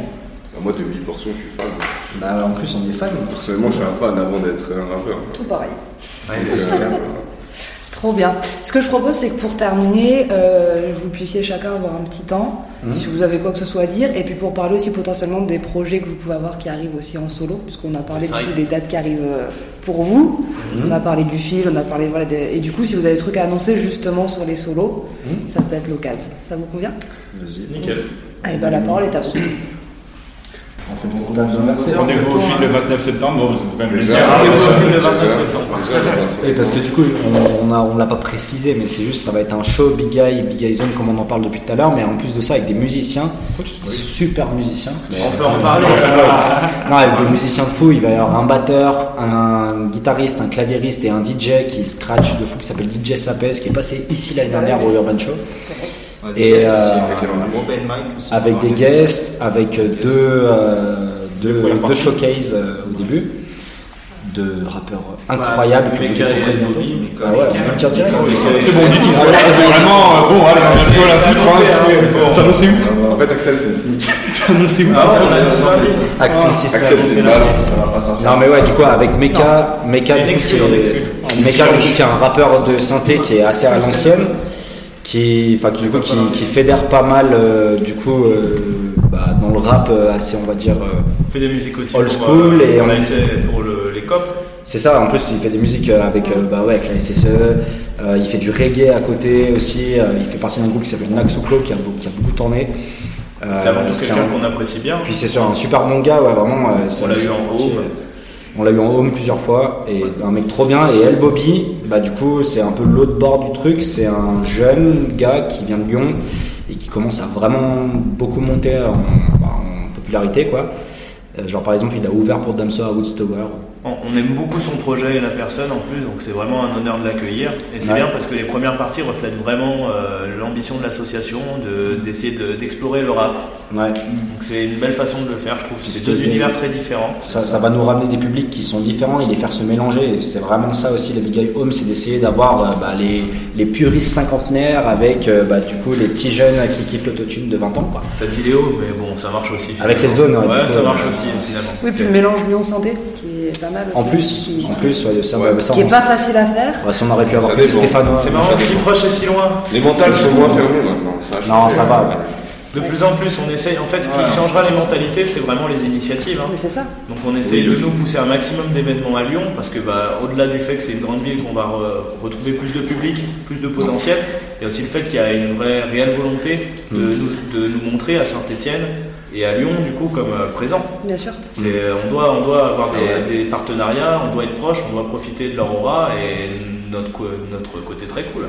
Je sens que Stéphanois, il faut le dire. Moi, puis j'ai vraiment l'impression que les nouvelles générations, là, euh, nous à, Lyon, des, des jeunes rappeurs lyonnais, on en reçoit plein, et il n'y a plus du tout ce truc de synthé, on va pas en entendre parler, c'est Bah synthé. non, mais ça c'est enfin, dans la nouvelle génération, il n'y a plus aussi, du tout c'est oui, cette sortir de quoi. Parce qu'avant à Lyon, on reste à Lyon, Encore, on y a pas aller ailleurs. Enfin, c'est beaucoup ce que j'ai entendu aussi. Et je pense qu'on commence un peu à sortir de ce carcan. C'est bien, c'est très bien, ça pousse vers la découverte, vers l'évolution. Et on va aller un maximum cette année à la rencontre euh, de Lyon, des Lyonnais et du reste de la France dans notre possibilité. Quoi. Et du coup voilà Big Guy Zone le 29 septembre avec des musiciens du coup pour Big Guy et euh, du coup deux beaux showcases avant. Il y aura un open mic aussi en début de soirée. Donc ça même sur Lyon il faut le dire à fond. Et toute la salle décorée. Et toute la salle décorée avec plein de gros œils qui vont regarder. Comme à la fabuleuse, toi tu y étais, mais euh, on essaye de développer encore plus. Et on live sur Twitch aussi. hein. Et en live sur Twitch, Twitch, mais ça comme d'habitude. tout Big Guy. Si ça marche, ça les gens qui sont pas là. Voilà, voilà, voilà. Ouais. Hashtag. Et juste pour finir dans les, dans les actus un peu de l'assaut avant de passer au solo, c'est juste que bah, du coup la- l'année prochaine les Big Guy Home on va essayer de pas mal les exporter. Pour l'instant rien n'est book- booké officiellement mais en gros on va essayer, le but c'est vraiment de bouger de saint et Lyon Ouais. et du coup d'arriver à aller un petit peu partout en France et du coup bah voilà s'il y a des s'il y a des, des collectifs qui se sentent chauds et qui comprennent un peu le, les enjeux de, la chose bah Envoyez un DM. fond, quoi. Envoyez un DM sur la Big Eye euh, pour La faire des collabs, des partenariats. On souhaite vraiment développer des gens, euh, rencontrer des gens comme nous qui ont envie quoi. Ouais. Ah, envie c'est très chouette. événements. Ouais, ouais, L'idée de carrément. pouvoir aller le faire ailleurs et tout, Bah, ça, ça peut que ça marcher, chauffe à pense. fond et puis je pense que ça peut marcher partout. en fait. Mais bien sûr, il y a plein d'endroits où il manque juste l'impulsion. Bah il y a ça. les gens, il y a les talents, il y a les envies, il manque la petite Bah, impulsion, le fait, petit truc. Nous, euh, nous, tu vois, on nous dit souvent ça à Saint-Pé avec Big Eye, du coup, c'est justement, il manquait que ça, tu vois. C'est, euh, enfin, c'est pas pour. euh, Comme je vous ai dit à la base au stud, hein, quand on avait parlé ensemble, il manque Ouais. qu'un collectif. Ouais. Il y a déjà tout. Et du coup, à chaque fois, bah, par exemple, des gars comme Meka, qui sont dans le rap depuis euh, 15-20 ans à Saint-Pé, euh, première fois qu'il fait une Big il dit, mais les gars, à Saint-Pé, il manquait que ça. Il manquait juste quelqu'un pour dire, bah, venez, on le fait tous ensemble, en fait. Et du coup, bah, nous, c'est ce qu'on essaie de faire, quoi.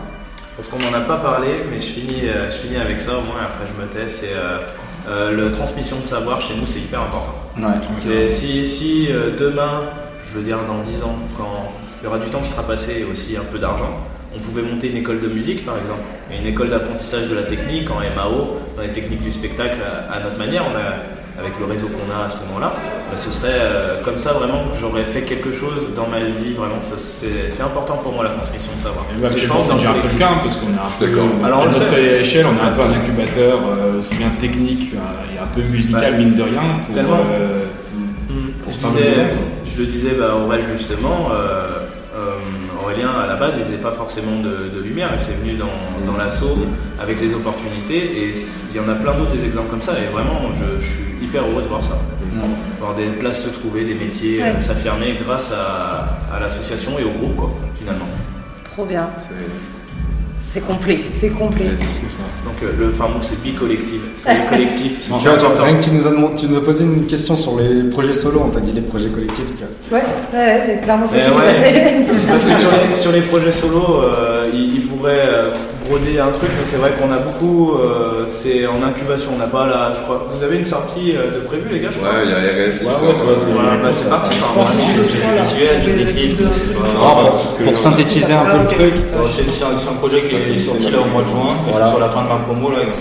Pour, pour synthétiser un peu le truc, au moins des gars qui sont autour de la table, en gros, voilà, il y a Ozen qui a sorti les capsules du docteur Ozen il y a à peu près un mois. Projet Two Step. Il y a trois mois déjà, waouh. Ouais, ça passe vite, hein, la Ça passe vite. Il y a Sato qui arrive très très fort et qui a rien sorti encore pour l'instant dans, dans le collectif, mais du coup qui va sortir un feat avec RCZ et euh, du coup qui arrive avec un gros projet juste après, avec une mixtape derrière, et Dreamy Boy du coup qui a sorti un projet lui aussi il n'y a pas très longtemps. C'était en mars Ouais, 1er mars. C'était en mars, un projet de 4 titres. 5 5 ouais putain je me trompe Aucune info. Tranquille, tranquille. Il a été animateur d'un talk show, hein, donc, euh, euh, Non, mais faut quand même. Non, mais il y met plein de bonne volonté. Oui, moi je me suis pas lancé dans la glissade. Il a eu mal, hein, vraiment. Non mais il y a RS là avec RC, avec RCZ mon gars euh, qui arrive euh, donc euh, au moment où on a eu un peu des galères mais euh, là ça va arriver octobre Ah, Si, maximum, si t'étais sorti. là à la FAB, c'était pendant le Pogo. En sachant que d'ailleurs lui euh, RC il fait la première partie de Ziac là au fil Ouais, octobre. Et euh, peut-être qu'il y a moyen qu'on fasse notre son euh, ensemble euh, sur scène ce soir-là. Après, il y a ma mixtape qui arrive, c'est mon premier projet solo qui sort et euh, ça va arriver, euh, bah, pareil, on a eu des galères, mais ça va arriver euh, assez, rapidement hein, aussi, euh, avant l'année prochaine. Et j'y pense tant que c'est la promo bigaiprod.fr, un très beau t-shirt. Parce que Ouais. personne l'a dit quand même. C'est voilà, là, là, on le voit pas, mais on, on a aussi un graphiste avec euh, des affiches qui fait des dessins Un graphiste et un dessinateur. Il de vacances, Bah, vraiment. les deux, ils sont deux, mais euh, on a un beau projet derrière, en, vraiment en art, proche de l'art urbain aussi du street art. Et Du coup, là, on propose des t-shirts. euh, déjà, dans un premier temps, on propose des t-shirts en édition limitée, numérotés, euh, fait par notre dessinateur. C'est lui qui les sérigraphie, il fait tout. Il fait même l'étiquette du t-shirt. Et du coup, vraiment, c'est vraiment du, du made in Big Eye, made in synthé. Et euh, du coup, voilà, bigeyprod.fr. Comme ça, on s'habille Big Eye, on écoute Big Eye, on mange Big Eye bientôt. C'est ça. On boit Big Eye aussi. Je pense pas trop. Ok, est-ce que tout est dit? Bah, tout est dit. Merci. Oui, On espère qu'on n'a pas été trop long. Bon, c'est très bien. Merci beaucoup. Merci à vous. Et puis on se voit tout à l'heure de toute façon dans la salle, euh, on sera sur scène et on sera là. Hein. De fou. Gros big up les gars, merci. Merci. Euh, du coup, vous, comment la connexion avec euh, la Big Eye euh, s'est créée? Pourquoi les avoir invités? Qu'est-ce que vous pouvez nous dire là-dessus? En gros, ça s'est créé, j'a- j'avais entendu parler d'eux. Et donc après, ça très vite, j'ai pris contact, je suis tombé sur Axel, du coup, s'il écoute, je lui passe un, un petit bonjour, petit big up, t'as vu? Et, Non, non, super cool, bon, bon, bon esprit, bon délire. Ça, ça a été tout seul, après on a parlé, je les ai revus après, avant aussi. Et euh, non, non, su- super gens, ils ont été chauds direct, euh, sans, sans parler de d'argent ou quoi, ça leur plaisait, et puis c'est tout. Puis euh, j'ai- j'aime ce qu'ils font, j'aime leur esprit. Ils sont dans leur délire, délire hip-hop, comme ils le disaient à la, fin de l'interview.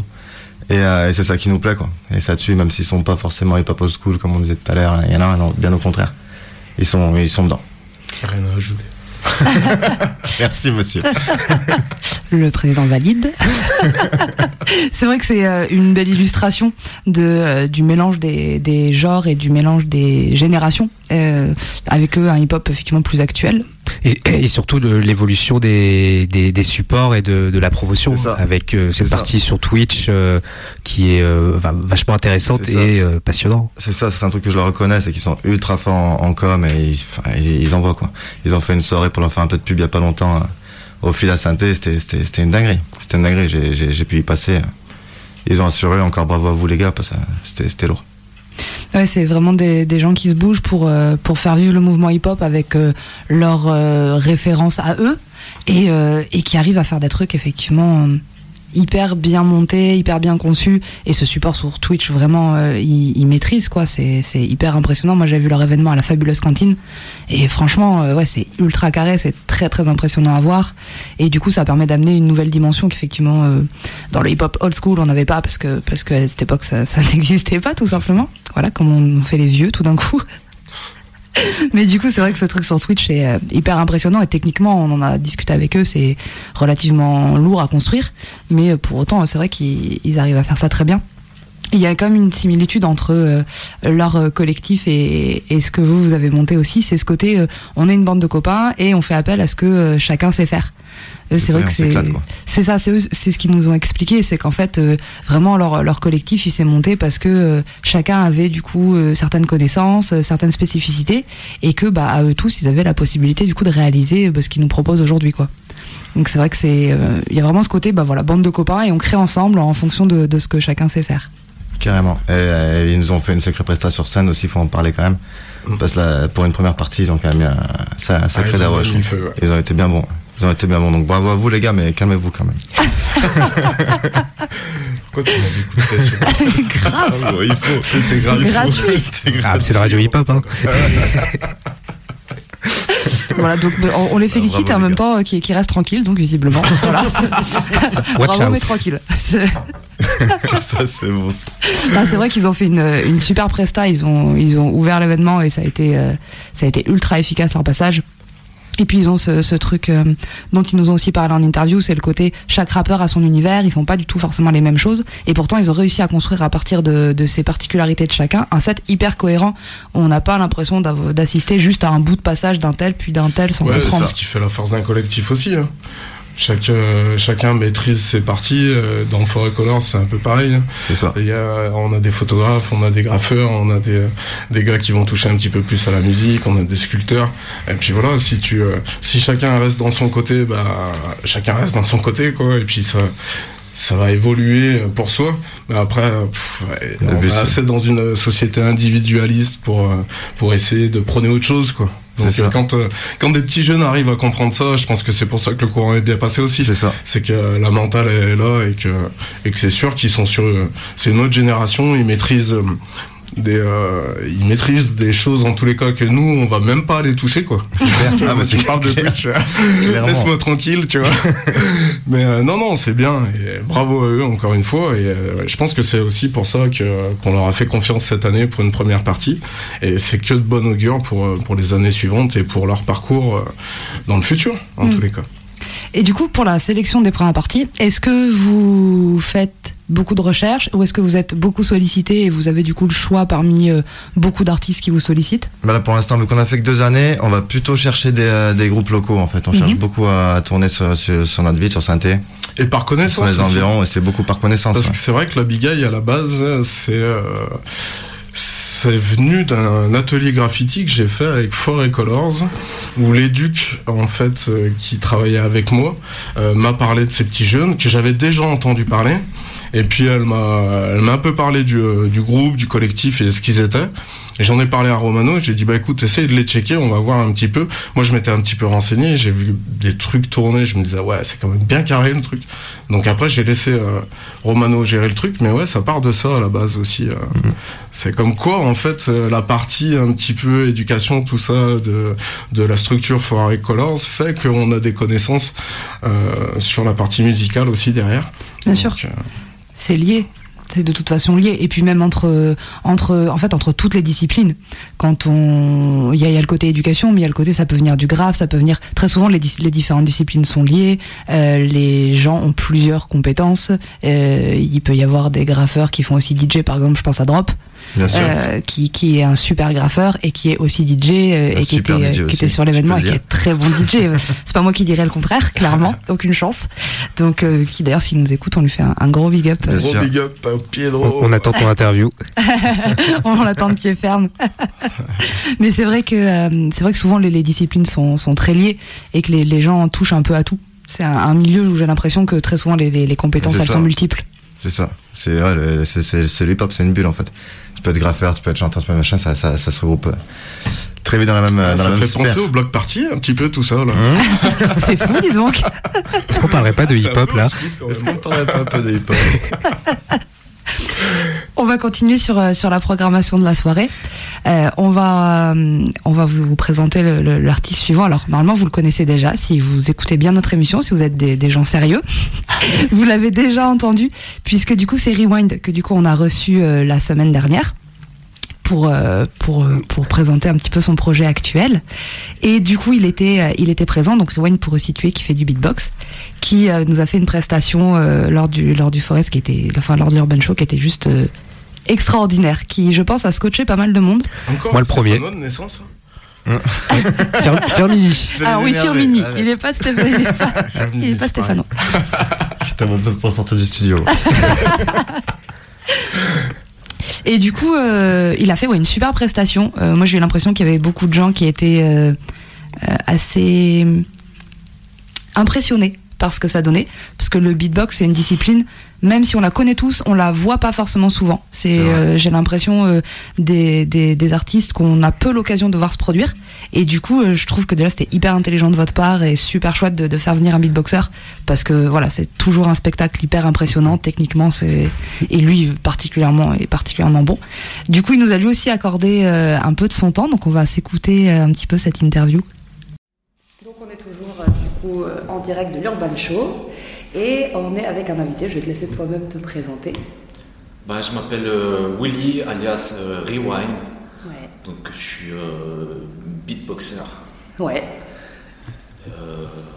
Qu'est-ce que je peux dire à mon sujet? Ben, je, fais, je fais de la musique depuis que je suis tout petit. J'ai fait de la musique classique pendant 10 ans. Je faisais de la guitare et puis à l'adolescence, j'avais envie d'être DJ. J'étais attiré par le mouvement hip-hop dans sa globalité. Et puis, euh, je me voyais pas demander à mon père de m'acheter euh, du matos de DJ parce que ça coûte cher. Mes parents s'étaient un peu sacrifiés avec les cours de musique et les achats d'instruments. Puis un jour, par hasard, avant d'aller au, lycée, je suis tombé sur un clip d'un groupe de l'époque qui s'appelait Saiyan Super Crew. Et à la fin du morceau, il y avait des, des scratchs, mais il n'y avait pas de DJ à l'image. Et, il m'a fallu 2-3 secondes pour comprendre ce que c'était fait à la voix. À l'époque, il n'y avait pas. Il n'y avait pas internet forcément, donc euh, je savais pas que ça s'appelait beatbox. Et puis ben, ça a été une révélation pour moi et, et j'ai pas arrêté depuis. Voilà. Ok, t'avais quel âge à peu près quand tu commences du coup à découvrir euh, le beatbox et à te lancer là-dedans J'avais euh, 16 ans. Ok, Ouais. Donc euh, maintenant j'ai, euh, je vais avoir 40 ans. Ouais. Voilà. Donc euh, après ben c'est bizarre la vie. hein. tu, tu croises des choses et puis il se trouve qu'après tu te maries avec. Ouais. Et moi j'ai cultivé ça comme je sais pas, comme quelqu'un qui s'amuse à faire des, des petits dessins sur son cahier de texte, sur le coin d'un, tu vois, de son cahier. Ouais. Moi c'était ça. J'avais pas d'exemple de parcours. J'étais celui qui faisait des bruits un peu à l'école. Puis je m'ennuyais un petit peu au lycée. Et puis de fil en aiguille, j'ai présenté un concert de MJC. J'étais présentateur d'un concert de rap. Puis après, ben, un rappeur il m'a demandé de jouer avec lui, puis de fil en aiguille. Et, Ouais. puis voilà, et vu que euh, j'ai toujours fait ça de manière sérieuse, euh, ben, je me suis investi là-dedans, voilà. Bien sûr, ouais. Oui, parce que c'est un vrai métier, ça demande, j'imagine, énormément de travail, euh, parce que j'imagine que c'est très très technique comme discipline. Ben ouais, comme tout- toute discipline artistique, ou si, si tu joues assez, tu, ça peut devenir un métier. Ouais. Bah, c'est un instrument, la voix, Bien le sûr. corps. Donc euh, après, bon, euh, il y a eu des périodes au début où je pratiquais beaucoup, beaucoup. Ouais. Maintenant, euh, j'essaie plus d'être dans de la composition Ouais. que d'être dans une performance pure. Mais ouais, à travailler pour soi, être artiste, ah ouais, bah, c'est un style de vie. hein. Voilà, c'est au sens large, hein, c'est entreprendre. Ouais. ouais. voilà. Donc après, bon, J'ai commencé euh, dans, dans, dans le hip-hop où euh, j'étais, je faisais partie d'un groupe qui s'appelait Escacrou qui était notamment pas mal connu à Saint-Etienne. Ouais, tout à fait, j'allais t'en parler. Je veux dire, t'as quand même fait des, des trucs avec Escacrou, quoi, qui était un gros groupe. euh. Voilà, donc ouais, jeune en fait, c'est vrai que avec ce groupe j'ai pu euh, faire des avant-premières de rappeurs connus. Ouais. Oui, parce que sous, sous, label, sous label Virgin, non? Voilà, on l'a signé en major. Ouais. Et, euh, et chez Dash Music qui était le label de, du groupe Sniper. Ouais. Donc en 2005, ouais, j'avais 22 ans, j'ai signé en major, on a fait Planète Rap, les émissions un peu spé aussi. euh. Vous avez eu une semaine, non, c'est ça sur, euh, Ouais, ouais, t'arrives de Firmini dans la Loire. Ça doit être fou. Ouais, c'est un peu euh, ouais, le jour et la nuit, tu vois, t'es jeune, t'es un, t'es- j'étais un gamin, quoi. Où tu te retrouves à faire euh, Bomb Rush là, chez Kill Killer. Ouais. Et t'as un peu ben, des têtes du rap français juste à côté de toi quand tu beatbox. C'est un peu que t'arrives de la place du Breuil à Firmini. et que t'as avec Rimka du 113 et Mokobé et Kill Ouais. Killer devant toi. Ouais, c'est. Ça doit être en même temps impressionnant et en même temps, j'imagine, hyper stimulant et avoir un côté un peu rêve de gosse euh, d'y être, quoi. Bah ouais, c'est c'est inattendu. Ouais.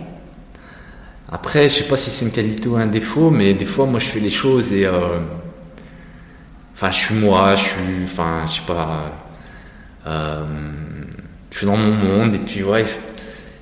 Je me, je me, j'aurais jamais pensé faire tout ça dans la vie, hein, pour être Oui. honnête, ouais. C'est.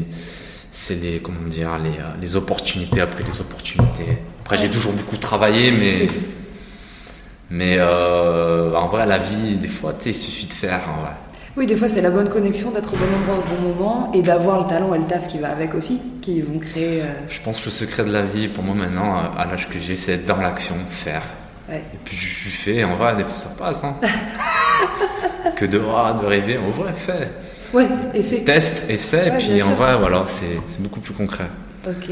Et du coup, t'as fait pas mal de, de battles de beatbox aussi. euh, Voilà, ben, je suis l'un des précurseurs dans la région, ouais. Euh, en Rhône-Alpes-Auvergne, ouais, je suis l'un des premiers. Et j'ai participé ouais, au premier championnat de France et j'ai gagné quelques compétitions, Euh, notamment Battle of the Year à Montpellier, 2007, et puis un battle à Saint-Denis en 2008. Ouais. Bon, euh, mon premier battle, le premier championnat de France, c'était en 2006, j'avais 22 ans. Donc après, euh, bon, pour se professionnaliser, tout ça, enfin, pour vivre de son art, euh, bon, moi, je commençais déjà à, à devoir payer mes factures, donc j'en ai pas fait pendant 10 ans des battles.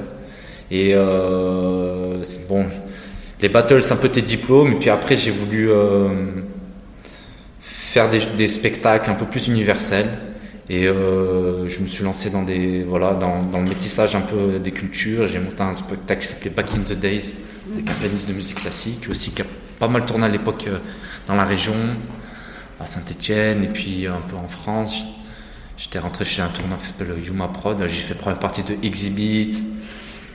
Tu vois, des trucs. euh, mais autant on l'a joué dans des théâtres, Ouais. autant on l'a joué en Libye, au Mexique. euh, voilà, la musique, euh, j'ai joué au Pakistan. J'ai fait des pays un peu fous.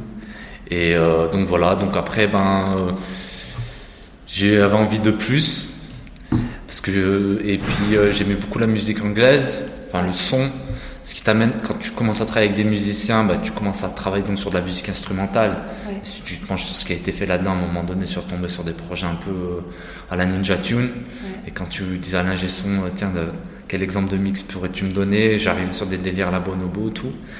Et puis j'avais envie de, de bouger. Et puis, ben, quoi de plus cohérent d'aller à la source de ces inspirations? Et quand je te dis il faut faire, je les ai contactés. puis voilà, j'ai, donc j'ai, j'ai enregistré avec eux là-bas à Londres. J'ai eu un prix de l'ambassade française en 2017. Mais après, malheureusement, euh, bon, le projet, j'ai pas pu le pousser jusqu'en France parce que techniquement c'était un peu lourd pour amener des artistes anglais. Ouais. Et euh, voilà, bah, dernièrement, en fait, j'ai rencontré un, un saxophoniste qui est pas mal connu, c'est le saxophoniste d'un groupe qui s'appelle You Can Dance, c'est un groupe lyonnais, qui s'appelle Lionel Martin. Ouais. Et euh, voilà, on a monté un, un groupe qui s'appelle Bref, le souffle, et on joue ensemble depuis un an. Donc c'est un, c'est un ensemble hip-hop, jazz, afro. Ouais. Euh, voilà, et j'avais envie aussi de. J'aime bien parler aussi des origines du beatbox parce que maintenant on découvre le beatbox euh, pas mal euh, sur les applications et euh, les réseaux ou les, les- les émissions un peu, tu vois, les, les, les talent show. Ouais. Et moi, j'ai des, aussi des conférences qui parlent des origines du beatbox euh, à travers les musiques du monde. Et donc, euh, voilà, avec cet instrument un peu pas mal utilisé dans l'afrobeat notamment. Euh, voilà, on parle un peu des sources du, du, du, du beatbox. Et puis, il y, y a un message de. Là, on parle de, de respiration en société. Ouais. C'était une période où euh, voilà, on sortait tous d'un certain enfermement. Ouais. Et j'avais besoin de m'exprimer à ce niveau. Et donc, euh, donc voilà, donc, euh, on parle de souffle dans notre manière de produire de la musique, parce que je suis un instrumentiste avant lui, et lui également. Et puis dans les textes aussi, un peu de, de souligner un peu la singularité en société, le fait d'être soi. Vu que je suis un, je suis un quelqu'un d'atypique, un peu, je viens d'une petite ville. C'est vrai que j'ai fait des trucs un peu euh, qui sortent des cases, mais c'était un, petit parcours quand même. Quand, euh, quand euh, bah, tu n'as pas d'un milieu artistique et quand il n'y a pas forcément de gens qui te ressemblent, Bien tu es souvent pointé du doigt. Enfin, ça existe dans, dans tout- toutes les villes.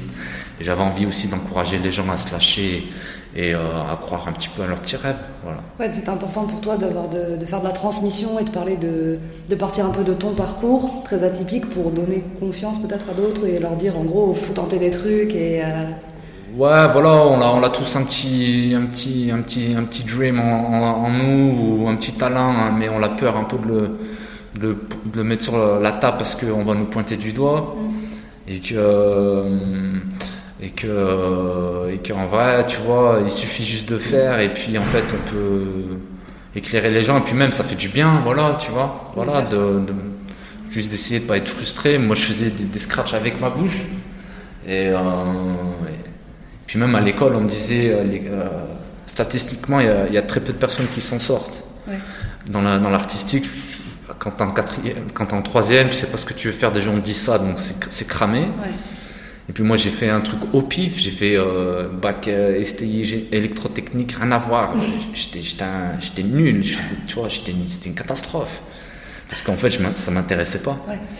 Et euh, donc voilà, ouais, donc déjà de, de dire aux gens, aux gamins, parce que je donne beaucoup de, de, de formation, fais un truc, que- fais un truc que t'aimes. Ouais. Et même si c'est difficile, si t'aimes ce que tu fais, tu mettras l'énergie qui va en face et, et tu arriveras déjà, tu vois. Donc voilà. Et puis ben là, je viens de terminer euh, la, fin, la saison au mois d'août avec les championnats du monde de, scratch vocal à Berlin. Euh, tu vois, euh, 20 ans, enfin, je pensais pas refaire des compétitions et puis ben j'ai participé à cet événement et je suis arrivé en demi-finale. Donc, euh, donc ouais, c'était une expérience hyper positive, encourageante. Voilà, donc d'être validé sur un- une échelle, tu vois, Ouais. Euh, on va dire internationale, quoi. Bien sûr, ouais, Voilà, ouais. mondiale. Donc ouais, je suis un peu couteau suisse. C'est ça, en difficile fait. de me ranger. c'est impossible. hein. C'est Ouais. impossible. Moi, j'ai été regarder un peu justement ta bio. J'ai raconté ma dit, life, là. Mais t'as tellement raison. On est là pour ça, tu vois. J'ai regardé la bio, je me suis dit, mais t'es parti dans un milliard de directions différentes et c'est hyper intriguant. Et quand on lit, on a juste envie d'en savoir plus en disant, mais ça, qu'est-ce que c'est exactement Et comment ça, t'as joué à l'opéra? Ouais, j'ai oublié d'en parler de ça, ouais. Mais en fait, moi, moi j'ai horreur des cases, en fait, c'est ça. Voilà, et euh, ce que j'aime, c'est l'expérimentation. Tout le temps faire la même chose, waouh! Enfin, tu peux être super fort dans un créneau, mais euh, pour moi, être un artiste, c'est essayer d'être original et de, de, faire ta, recette, comme un, tu vois, un restaurant. euh, tu vas essayer, tu vas tenter des nouvelles saveurs, tu vas essayer de trouver des points de correspondance avec d'autres cultures. Et moi, je suis un grand passionné de culture, je suis un curieux. Et quand je rencontrais des, des artistes opposés, ben tiens, ça m'excitait un peu de d'essayer de trouver une formule. Et moi, j'aimais beaucoup aussi les, les chorégraphes de danse hip-hop, où euh, je- bloquais quand j'étais ado aussi sur les émissions culturelles de deuxième partie de soirée, où tu avais des chorégraphes qui disaient, moi j'ai mélangé le hip-hop avec le contemporain, avec euh, le tango, bref. Et donc j'avais j'avais ça, j'avais cette image un peu. Et euh, ouais, bah, j'ai travaillé en fait aussi par hasard avec un compositeur de musique euh, contemporaine. Ouais. C'est un gars qui s'appelle Diego Loza, qui est basé au, dans un lieu à Radio France qui s'appelle le GRM. C'était un lieu qui a été créé par Pierre Schaeffer, l'époque, euh, euh, voilà, la musique concrète, ça s'appelle, musique électroacoustique. Et puis ben, euh, on s'est retrouvé ouais, programmé dans un festival à Radio France qui s'appelle Présence électronique. Et puis on nous a proposé de jouer en, Pologne dans un opéra.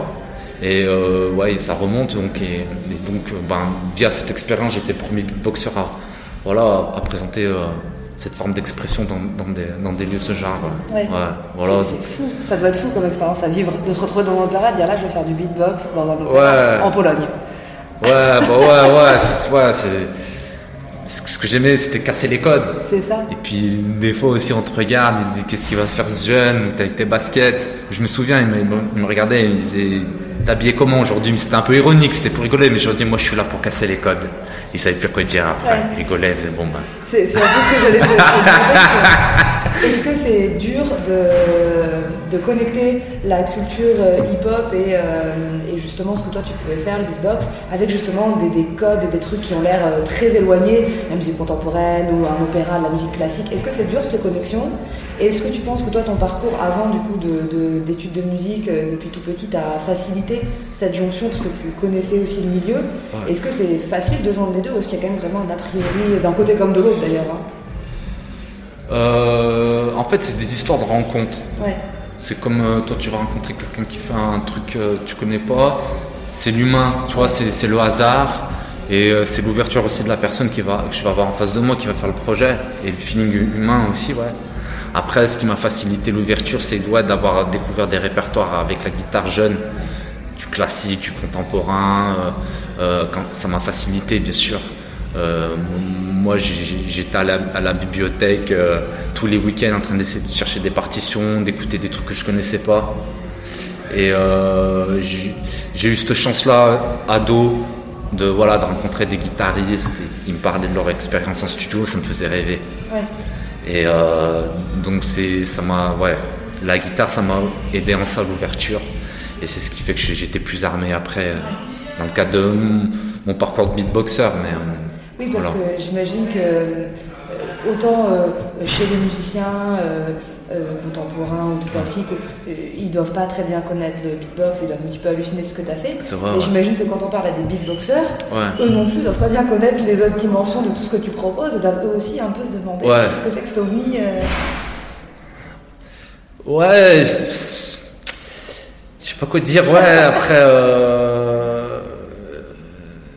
C'est intéressant de casser les codes. Ouais. C'est, tu parlais d'anarchisme ou je sais pas quoi, de politique, tu vois, mais c'est une démarche, tu vois. D'être soi en société aussi, et puis de montrer qu'on peut travailler avec euh, des gens qui viennent de milieux qui n'ont rien à voir, et que c'est possible, tu vois. Moi, je viens d'un milieu populaire. Et puis, ben voilà, j'ai cohabité sur des plateaux avec des gens qui n'avaient rien à voir, mais c'est ça qui est intéressant, de faire avancer les choses, faire découvrir aussi le beatbox. À l'époque, quand j'ai commencé, c'était beaucoup vu comme une pratique un peu de. Tu sais, tu fais du bruit, t'étais pas considéré comme un musicien, ou tu fais juste une interlude sur un album, ouais. ou t'es celui qui. et moi, je voulais montrer qu'on était des vrais musiciens, qu'on était en capacité de composer, d'aller voilà, d'aller un peu plus loin que ce qu'on connaissait. C'était ça un peu ma démarche aussi, tu vois. Montrer que c'est, euh, on, est, on est un peu plus. Voilà, et puis après, en parlant par exemple de musique contemporaine, euh, moi j'aimais beaucoup la, musique scratch, le scratch music. Et euh, en parlant avec le compositeur, il disait que Pierre Schaeffer, l'inventeur de cette musique, il avait créé ça par accident. Euh, voilà, ça partait de la musique sur bande. Et il disait à un moment donné, il y a eu un accident, et puis là, il y a eu un son, et puis ça l'a amené à créer cette manière de faire de la musique. Et le scratch est la même chose. Le grand Wizard Théodore, dans les années ça doit être euh, fin 70, début 80, par, ouais, c'est ça, par hasard, euh, il écoutait la musique trop fort chez lui, sa mère l'a tapé à la porte de sa chambre pour lui demander de baisser la musique sans faire exprès, il a posé sa main sur la platine parce qu'il a flippé, et il y a eu un couinement, et c'est un son qu'il n'avait jamais entendu auparavant. Et il a cultivé ce son, il l'a travaillé techniquement, et le scratch est né comme ça. Et ces points de correspondance, ces hasards qui ont fait que il y a eu de la création. Et c'était voilà, c'était parti de ce constat-là. Et ça, on a eu envie d'aller creuser un petit peu. C'était une, une, performance. Alors bien sûr, musicalement, c'est c'est pas un truc que tu vas écouter chez toi. C'est une performance artistique. C'est c'est barré. c'est barré, mais euh, ouais, c'est c'était super cool. Aussi, on l'a joué en Allemagne dans un centre d'art contemporain euh, qui s'appelle ZKM à Karlsruhe. Et puis j'ai rencontré ouais, des gens. J'ai travaillé avec le Thierry Codus, l'ancien assistant de Luciano Berio, le fils de Jean Nouvel. Donc là, c'était cool. Maintenant, à l'heure actuelle, j'essaye de moins me disperser. Parce que j'ai tendance, je suis un grand passionné, à partir dans, à gauche, à droite, en avant, en arrière. Et avec l'âge, on essaie d'être un peu plus. Euh, concentré sur une seule chose. Donc là, en ce moment, sur quoi tu te focalises? Ben là, euh, là, là, c'est euh, l'enregistrement des, des morceaux avec euh, Lionel Martin Ouais. cette saison. Voilà, bah déjà on a six dates en octobre. On va jouer à la médiathèque de Tarentaise, la début octobre à Saint-Etienne. On va jouer à- au Craspec Music le 20 octobre. Le 28 octobre, on joue au Festival de Street Art de Rieux-la-Pape. Ouais. Et euh, il y a plein d'autres dates. Euh, après, ça va vraiment partir en 2024. Ok. Au début mars, on joue à l'espace Tonkin, à Villeurbanne. On va faire partie de, de- les Butt Shakers, aussi bien en Normandie. Donc, euh, essayer de, de pousser le truc un peu plus loin parce que je chante aussi dans ce projet. hein. C'est nouveau, j'essaie d'être multiple. Ouais. Parce que se limiter à la rythmique, c'est cool, mais à un moment donné aussi, les gens, ils ont besoin d'un peu plus. Donc, j'essaie de. C'est le premier projet sur lequel tu chantes? Ouais, ouais, ouais, ouais. Avec Lionel, ce qui est cool, c'est qu'il il te pousse euh, vraiment. On travaille avec un jazzman aussi exigeant. C'est, toujours euh, créer plus, créer plus. Donc ça fait du bien. Donc c'est ça les projets du moment. Après, je vais euh, essayer de faire plus de solo, un petit peu plus de solo. Je vais travailler avec euh, Abdou Ngom, aussi un danseur de compagnie, styli- compagnie stylistique. C'est un gars de Faisan qui tourne pas mal aussi sur Lyon. Euh, voilà, et puis après, euh, il y a toujours les formations que je donne, euh, des concerts pédagogiques sur le beatbox. Donc je suis multicasquette. Euh, et voilà, donc ça fait. Ouais, ça, ça, ça fait pas mal. Ouais, Ouais, c'est déjà pas Et puis mal. là aujourd'hui, donc je suis en solo. Euh, festival Urban Show. Ça fait plaisir que dans la Loire, il y a un nouveau festival de hip-hop, un Ouais. peu, tu vois, old school. Ça, ah, parce qu'avant, il y avait Poto Carré, mais ça fait longtemps que ce festival a arrêté. Et puis ça manquait dans la région, je trouve. Donc euh, ça m'a fait plaisir qu'il m'ait contacté. Première partie de demi-portion, c'est top. Ouais. Voilà, la salle est cool. Et je pense qu'il va y avoir du public, il fait beau. Donc euh, ouais, on, on va se faire plaisir. Trop bien. Voilà. Trop trop bien. Bah, merci beaucoup d'avoir été présent, merci Ouais. d'être là ce soir, merci de nous avoir donné un peu de ton temps. Bah non, normal, merci à vous. hein. Et euh, bah, de toute façon, on sera là tout à l'heure dans la salle, Ouais. on sera là à fond. Yep, merci et Merci. big up Radio Canu. Merci, big up. C'était l'interview de Rewind. Il s'est passé des choses en off. Venez assister aux émissions, je vous jure, c'est un autre monde. Sympa, sympa. Il se passe des trucs. Donc voilà, on vient de s'écouter Rewind. Restez jusqu'au bout. Ah, c'est important. Il faut, il faut rester. On prépare des trucs pour la fin de l'émission. Euh, J'ai peur. Il faut reprendre maintenant. Vas-y, soyez sérieux, sans déconner. donc euh, voilà, Rewind qu'on remercie encore et pour son passage la semaine dernière et pour cette interview hyper intéressante qu'il nous a, qu'il nous a proposé. Big up à lui. Grave. Donc vous l'aurez compris, c'est quelqu'un qui a un parcours euh, hyper diversifié, hyper atypique, puisque euh, fan de hip-hop et qui part d'une d'une base de beatbox, mais qui va vachement diversifier ses, ses domaines d'action, qui va collaborer avec plein d'artistes qui viennent d'horizons très différents, qui va s'exprimer à plein d'endroits aussi.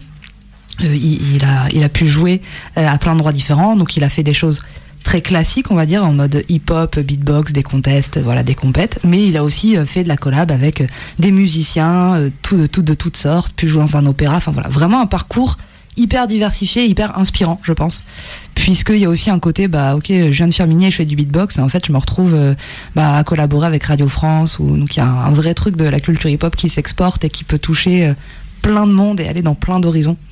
Donc c'est ultra, ultra intéressant. Avec Rewind, du coup, comment la connexion s'est faite? Pourquoi avoir euh, décidé de le faire venir?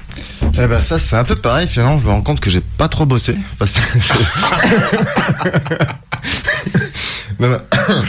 Mais non, je c'est pareil vu que c'était un copain à, à Thomas. Allez, reprenons un peu de sérieux.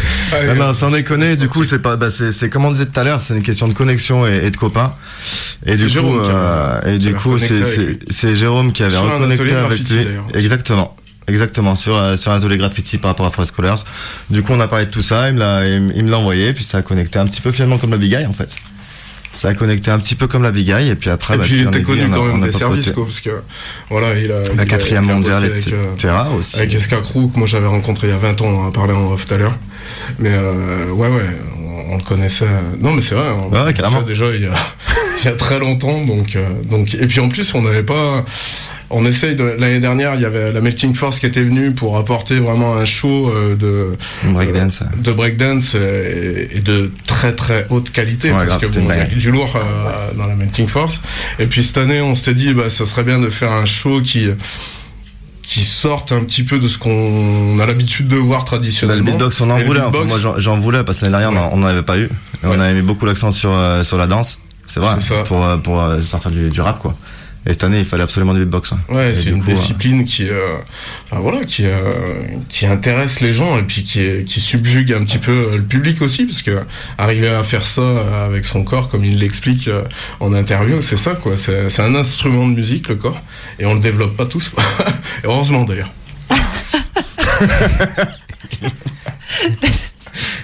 C'est vrai qu'il dit en, interview que, euh, que sa voix est un instrument et que c'est un instrument qu'on utilise depuis la nuit des temps. J'ai une équipe qui est indisciplinée, vous savez pas comment je rame là. Il explique effectivement que c'est un instrument qu'il faisait depuis très longtemps, la voix, et qu'en fait, comme tout, ça se travaille. Et d'ailleurs, euh, il nous expliquait qu'il donne des conférences dans ce sens-là, qu'il fait des ateliers qu'il donne des conférences euh, pour expliquer justement euh, la voix en tant qu'instrument, comment ça se travaille, comment on l'utilise, et pour mêler tout ça à pour sortir en fait du cadre hip-hop et mêler d'autres d'autres courants musicaux qui utilisent aussi la voix comme un instrument et que lui il essaie beaucoup de repartir aux bases euh, de, au départ voilà la voix euh, dans quel genre de culture quel genre de musique on l'entend en tant qu'instrument et euh, aujourd'hui le, beatbox. Donc c'est vrai qu'il a une vraie connaissance de ça. Et effectivement c'est quelque chose de très technique. Nous on a eu l'occasion bah, de, de voir ses prestations en live. On a eu l'occasion de le voir un petit peu se préparer.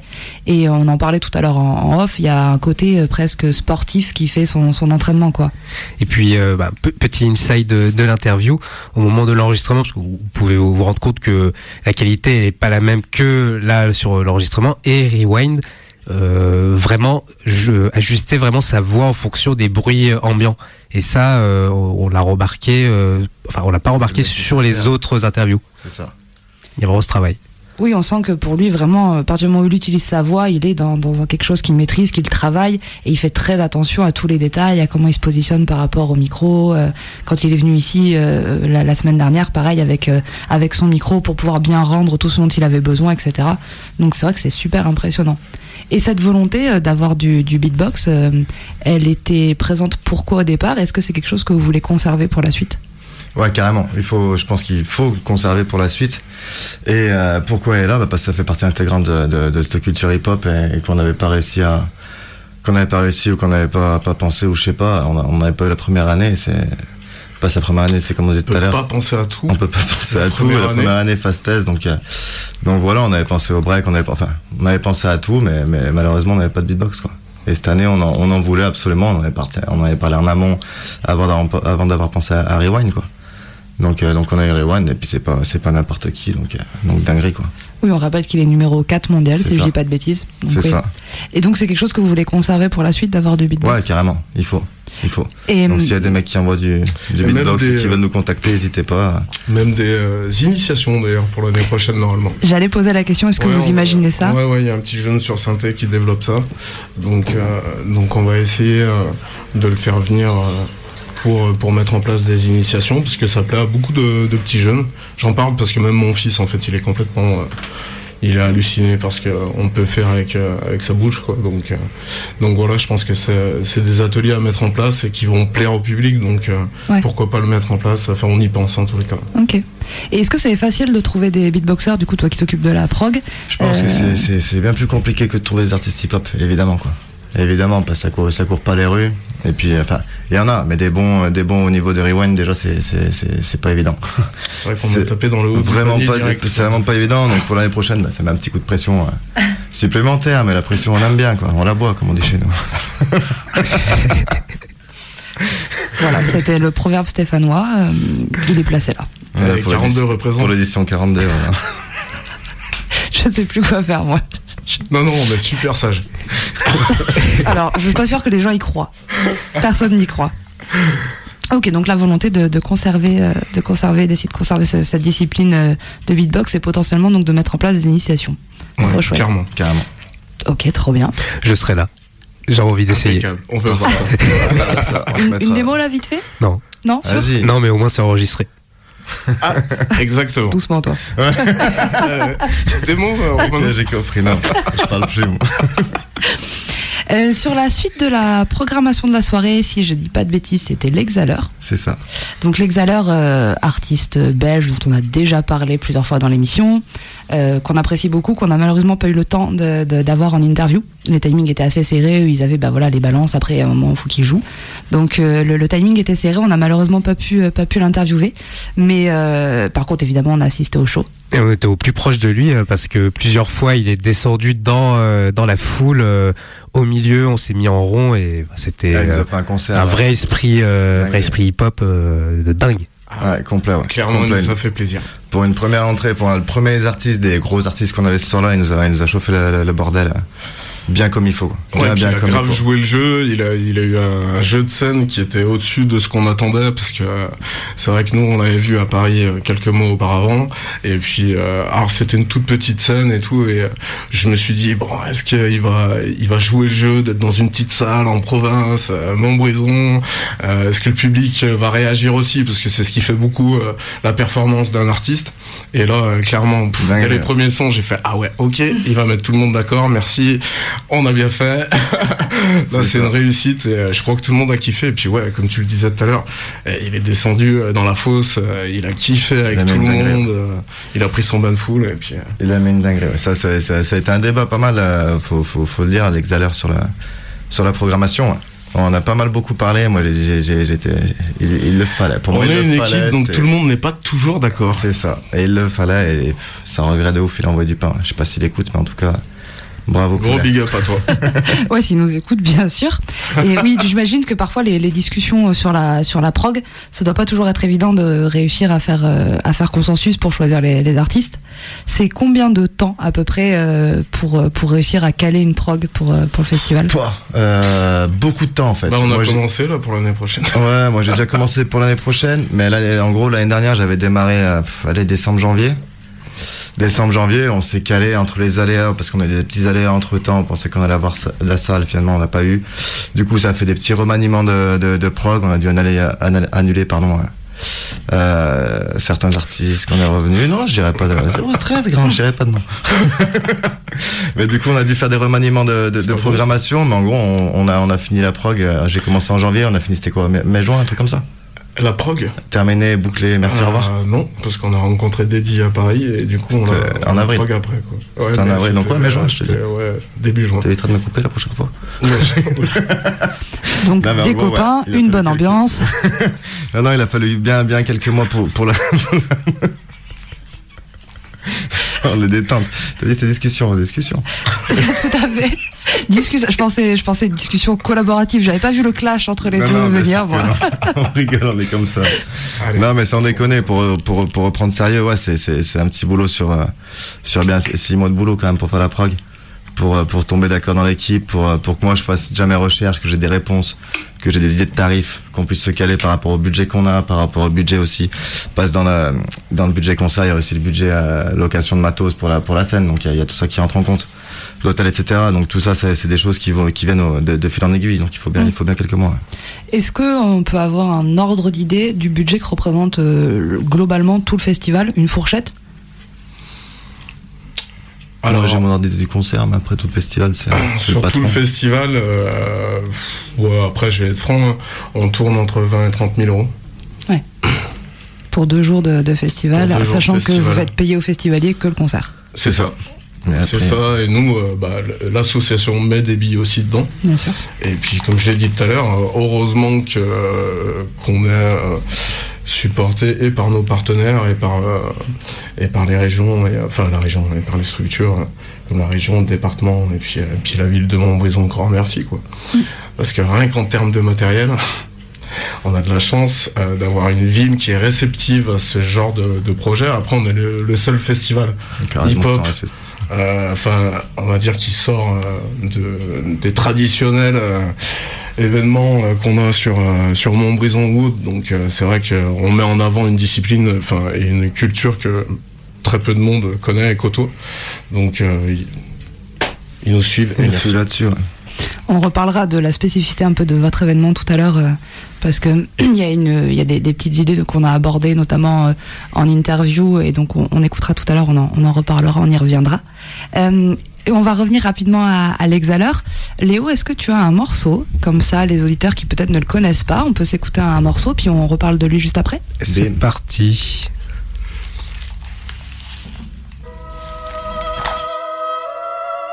L'exhaleur. Qu'est-ce qui se passe? Je vis dans l'ombre depuis des lustres.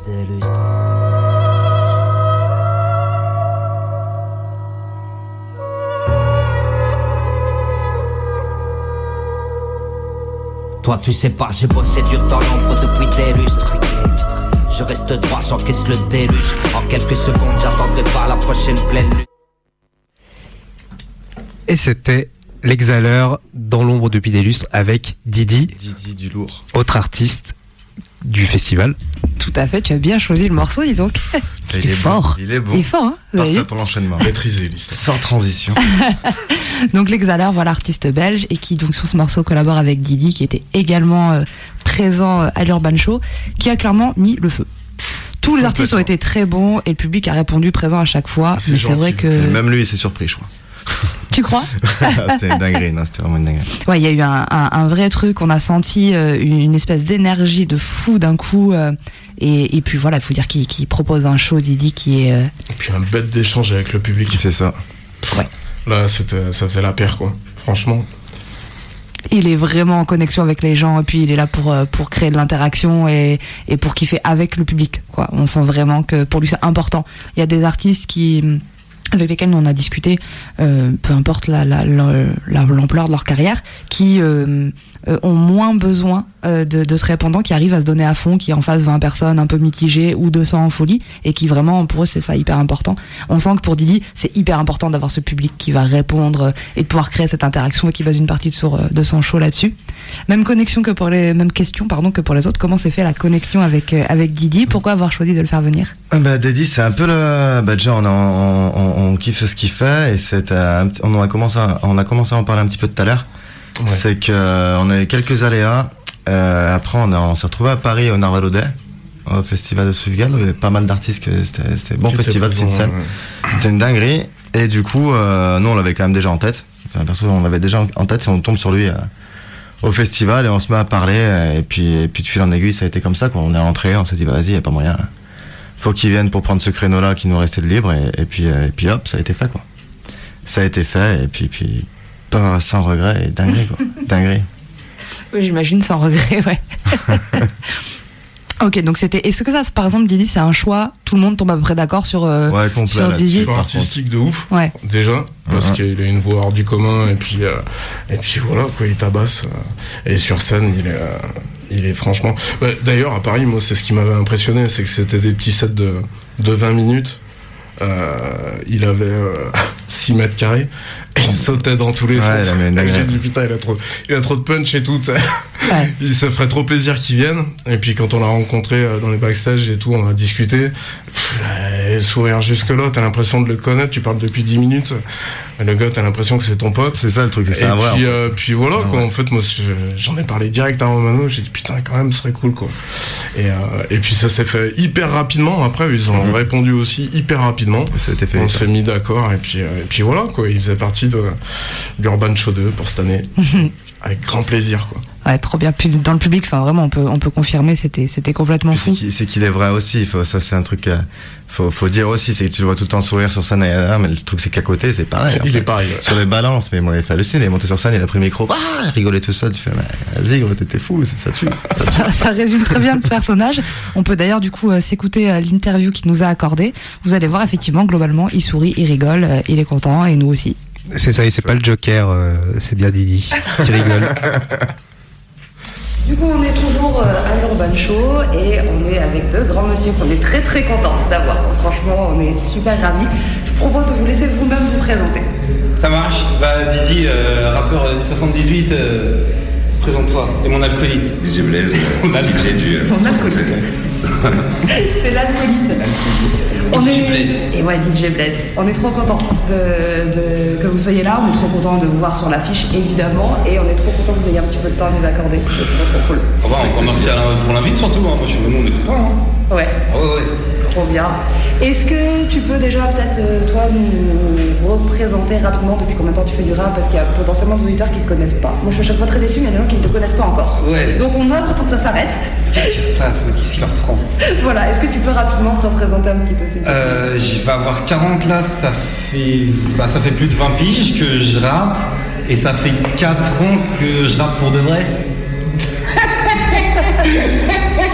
Donc pour de vrai, tu veux dire de manière officielle, pas que pour tes ouais. potes Ça fait, ça fait 4 ans que j'ai le droit de faire du rap pour de vrai avec les mecs que je kiffe de ouf parce que je suis le mec de fils de pute. Forcément. du fric. C'est exactement ça. Bien la Je pense que c'est carré. Du coup, j'ai le droit. Ah, du coup, donc fils de pute, toi, forcément, du coup, on va en parler un peu. Puisque, Oui, c'est mon classique. le truc c'est ton classique. Oui. Donc ce, ce, ce freestyle, ce morceau, ce qui, qui du coup sort sur les réseaux Oui. et pète d'un coup. Oui. Tu t'y attendais? Non. Pas du tout. Non, non, non. Non, non, non, non, non. Ah non, non, non. Comment tu le vis quand tu te rends compte que c'est en train de prendre une ampleur de ouf? Qu'est-ce qui se passe dans ta tête à ce moment-là? Ah, au début, je le vis, au début, je le vis pas très très bien parce que je suis un trouillard moi, pour tous ces trucs-là. Bah, c'est l'inconnu. En vrai, je connais pas moi ce monde-là. Donc ce monde-là, d'un coup, il s'intéresse à toi. Moi, ça m'a fait peur. Ouais. Après, il y a des gens comme justement DJ Blaze, des gens que pour le coup je connaissais, rien que de part euh, parce que j'écoutais ce qu'ils faisaient. Donc euh, là, ça m'a rassuré. Et là, maintenant, ça va beaucoup mieux parce que maintenant, on est potes avec tout le monde, donc euh, nickel. Comment la connexion s'est faite entre vous du coup? Euh, moi, je me rappelle. Vas-y. Moi, je me rappelle que tu revenais de Suisse avec Virus et t'as dit que vous étiez en train d'écouter les freestyles. J'ai reçu un message de toi qui disait on est en train d'écouter des freestyles dans la voiture, t'es trop chaud. Ah, c'est possible. Ouais, je me rappelle. Et j'ai fait oh putain, c'était du Ouais, moi j'avais écouté par rapport à Fils aussi, tu vois. Ouais, il y avait ça. Ah oui, c'est vrai. qui avait partagé. Ouais, c'est Non, vrai. Au début, j'ai vu, j'ai vu le, le freestyle Fils de pute sur le, en story sur le truc de Tony Toxic. Ah ouais? Ouais. Oh putain, barre de rire. Et après, quand je lui ai dit c'est qui, il m'a dit je crois qu'il s'appelle Hafiz, un truc comme ça, tu vois. Je lui ai dit Ouais, je ouais, crois pas, tu vois, mais vas-y, on va voir. Ah bah, bah. Tony Toxic de l'usine, hein, les frots de l'usine. Bien sûr. Ah ouais. Et voilà. Donc ça part de là finalement, ça part du freestyle. Ouais. Tout part de freestyle. Bah ouais, parce qu'après tu creuses, donc tu vas voir les autres freestyles, puis tu vois qu'en fait le premier il était marrant, mais les autres ils sont moins marrants. tu vois. Ouais. Oui, c'est ça, c'est qu'au au départ, euh, le, quand le, le freestyle il tournait, ça, ça assimilait plus à une blague, limite, moi quand je voyais, c'était plus sur le, le ton de la moquerie, euh, Ouais, bien sûr. rappeur qui rappe que sur le même terme, mais finalement, après oui, quand on creuse, c'est là on voit euh, que ça va plus loin. Ouais, puis- C'est pas du troll finalement. Ouais, c'est ça. Exactement. Bah, c'est à cette période-là, avec les trolls d'internet et tout, t'avais vite vite fait de te dire que c'était juste quelqu'un qui voulait faire une blague ou se foutre de la gueule de quelqu'un. En plus, moi qui connaissais que dalle au réseau, t'as vu, hein, moi j'ai mis le téléphone sur la boîte aux lettres du gardien et j'ai rappelé, hein, t'as vu, je me suis pas trop fait chier. La mise en scène, elle est pas très. tu vois T'entends les voisins qui passent et tout. bon. Au, au final, après, ça a fait ton style, vu que euh, sur les autres freestyles, euh, c'est toujours Ouais, le même c'est ça. format, et donc c'est ça qui a fait ton, ton identité. Bah finalement ouais mais tant mieux parce que ouais bah, de toute façon hein, ouais, de toute façon j'étais j'ai eu de la chance c'est que le truc qui m'a fait le plus connaître c'est un truc où j'étais vraiment moi-même de ouf donc euh, derrière c'est cool c'est que c'est essentiel. Bah quand c'est ça qui te, qui te met en avant et que les gens ils accrochent sur un morceau où t'insultes à peu près tout le monde, c'est qu'il y a un talent derrière, c'est qu'il y a quelque chose. Tu vois, sinon les gens ils auraient dit c'est qui se enfin, tu vois. j'en sais c'était une personne beaucoup Bah après ça parle à tout le monde aussi, tu vois. Bien sûr, ça parle à tout le monde, Ouais, on aura tout ça, tu vois. Oui, ouais, ouais, ouais, ouais, clairement. Et du coup, après, donc après ça, les choses se mettent en place petit à petit, le réseau se crée et tu prends un peu conscience de ce que tu es capable de faire.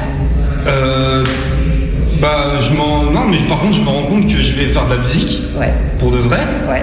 donc euh, voilà. Et une fois une fois de plus hein, on a fait le premier album au studio de locaux. On était avec Blaise euh, toutes les séances Blaise m'emmenait en voiture car je suis un horrible piéton. Mais je payais par mètre des fois Mais ouais, du coup, on a fait, on a fait tout l'album chez Loco, et puis là, bah, mine de rien, on a fait l'album. Après, derrière, on a fait l'EP Calcium, que moi, je vois un peu comme le prolongement de l'album, parce que j'avais vraiment la patate de l'album et que j'avais encore trop de jus pour euh, m'arrêter, en fait. Et, euh, et là, du coup, on a sorti un EP qui s'appelle Autrement. Là, euh, vraiment, pour le coup, bah, qui porte bien son nom, on a vraiment essayé des trucs, euh, on a essayé de faire autrement. Ouais. Et, euh, et puis ça continue, et puis c'est trop bien, on fait des sons, je suis fait des sons avec tous les mecs que j'aime. avec la terre entière. On fait des feats avec tous les mecs qu'on aime bien, sont beaucoup, hein. moi j'aime beaucoup de mecs. Ouais. Ouais. T'es un, de toute façon, t'es un passionné. Ouais.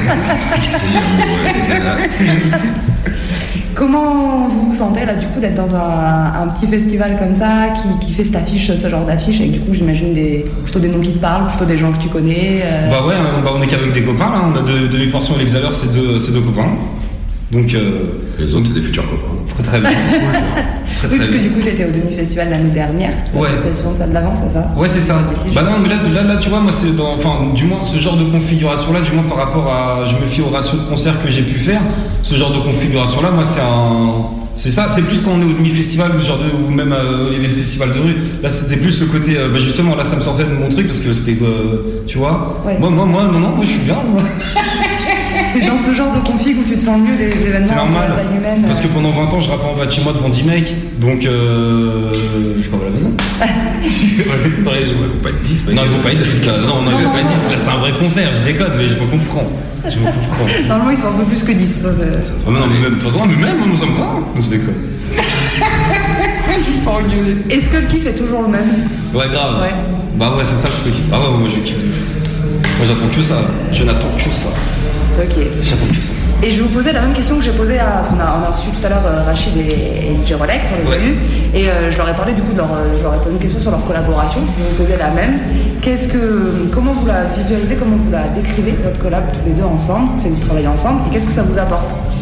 Ah bah moi, moi je peux dire. hein. Ah, dis, Maguila. Je sais, parce que Comme ça, je réfléchis à quoi dire en même temps. Bah, bah, alors réfléchis. Moi déjà c'est mon DJ, mais c'est même pas ça, c'est même pas que mon DJ, parce qu'en plus quand, comme je l'ai dit pour le premier album, il m'a accompagné sur tous les trucs et euh, puis même sur plein d'autres aspects justement, parce qu'il y avait tous ces trucs là au-delà de la zik, le côté euh, ce qui m'arrive là, lui, c'est bien, t'inquiète, c'est bien, tu vois, le, il m'a beaucoup rassuré Blaise mine de rien. Donc euh, déjà il y a cet aspect là au-delà de la zik. En plus sur scène c'est mon DJ avec qui j'ai bagarré genre 90. Il y a une fois où on a fait une scène avec Sou le, le frérot de l'usine. Sinon tout reste j'ai toujours fait des scènes qu'avec Blaise. Donc c'est mon copain de bagarre sur la scène. Et en plus là récemment on a bossé des morceaux avec Blaise. Blaise il a fait des scratchs sur des morceaux à moi. Donc euh, voilà. Et ouais. Quelque chose à ajouter? Bah écoute, pas tant. Moi, euh, je sais que. Bah ouais, ça s'est fait logiquement. Tu vois, on s'est rencontrés, on a fait tout l'album ensemble, toute la. Enfin, tout le premier album chez Loco, tout ça. Bon, sur scène, c'était évident qu'il fallait qu'on aille ensemble. Et c'est toujours un plaisir d'en découdre. Et en plus de ça, après, euh, tu vois, on- j'ai rencontré euh, sa femme, sa fille, ses parents, ces trucs. Tu vois, c'est- il y a le côté humain aussi qui est Ouais. négligeable, tu vois. Oui, c'est pas qu'une connexion pro. Et ses potos et tout ça, tu vois. Donc c'est cool. Puis il est super rassurant, Blaise il fait ça depuis hyper longtemps, il tourne avec beaucoup beaucoup de gens, rien, il est beaucoup beaucoup en concert et tout. Donc euh, c'est quand même rassurant de se dire euh, bon. D'avoir quelqu'un qui a moins peur que toi. Ouais, quelqu'un qui a beaucoup plus de kilométrage que moi et qui est derrière moi, c'est rassurant quoi. Oui, bah, quelqu'un qui va pouvoir te conseiller effectivement d'expérience. C'est sûr que c'est important Ouais. d'avoir quelqu'un sur qui tu peux compter, en qui t'as confiance et qui sait de quoi il parle. Ouais, bah ça c'est sûr. Bah, puis le concert, c'est une heure sur la. Enfin, tu vois, sur le- les deux jours que tu passes. Tu vois, il y a quand même un avant, après, t'as quand même intérêt que ça se passe bien, tu vois. donc C'est important que. C'est important que humainement ce soit cool, tu vois, avec ça. Ouais. Et tout à l'heure, on parlait des, des freestyles, on parlait de ta patte, justement, sur ces freestyles. Et du coup, il y a autre chose quand on parle de toi qui, qui ressort, c'est le qu'est-ce qui se passe? Forcément. D'où ça vient? Pourquoi? Comment? Est-ce que tu as des explications ou c'est comme ça? Nous, ah non, c'est c'est le truc que je faisais naturellement avant de freestyler et que je faisais à la fin, limite pour prévenir, genre j'ai fini. C'était euh, ton petit signal, Ouais, euh, c'était mon, c'était mon gimmick. Et pareil, la première fois qu'on a- que j'ai rencontré Blaise et Virus, on faisait un concert sur Paris, et c'est Virus qui m'a fait la remarque. euh, il tue ton gimmick et tout, mais moi j'avais pas du tout fait le lien. Et après, c'est quand même là, après c'est vrai, c'est vrai que de- après, pour le coup, c'est à partir de là que j'ai commencé à, y voir- à en prendre compte de ça, Ouais. à en tenir compte.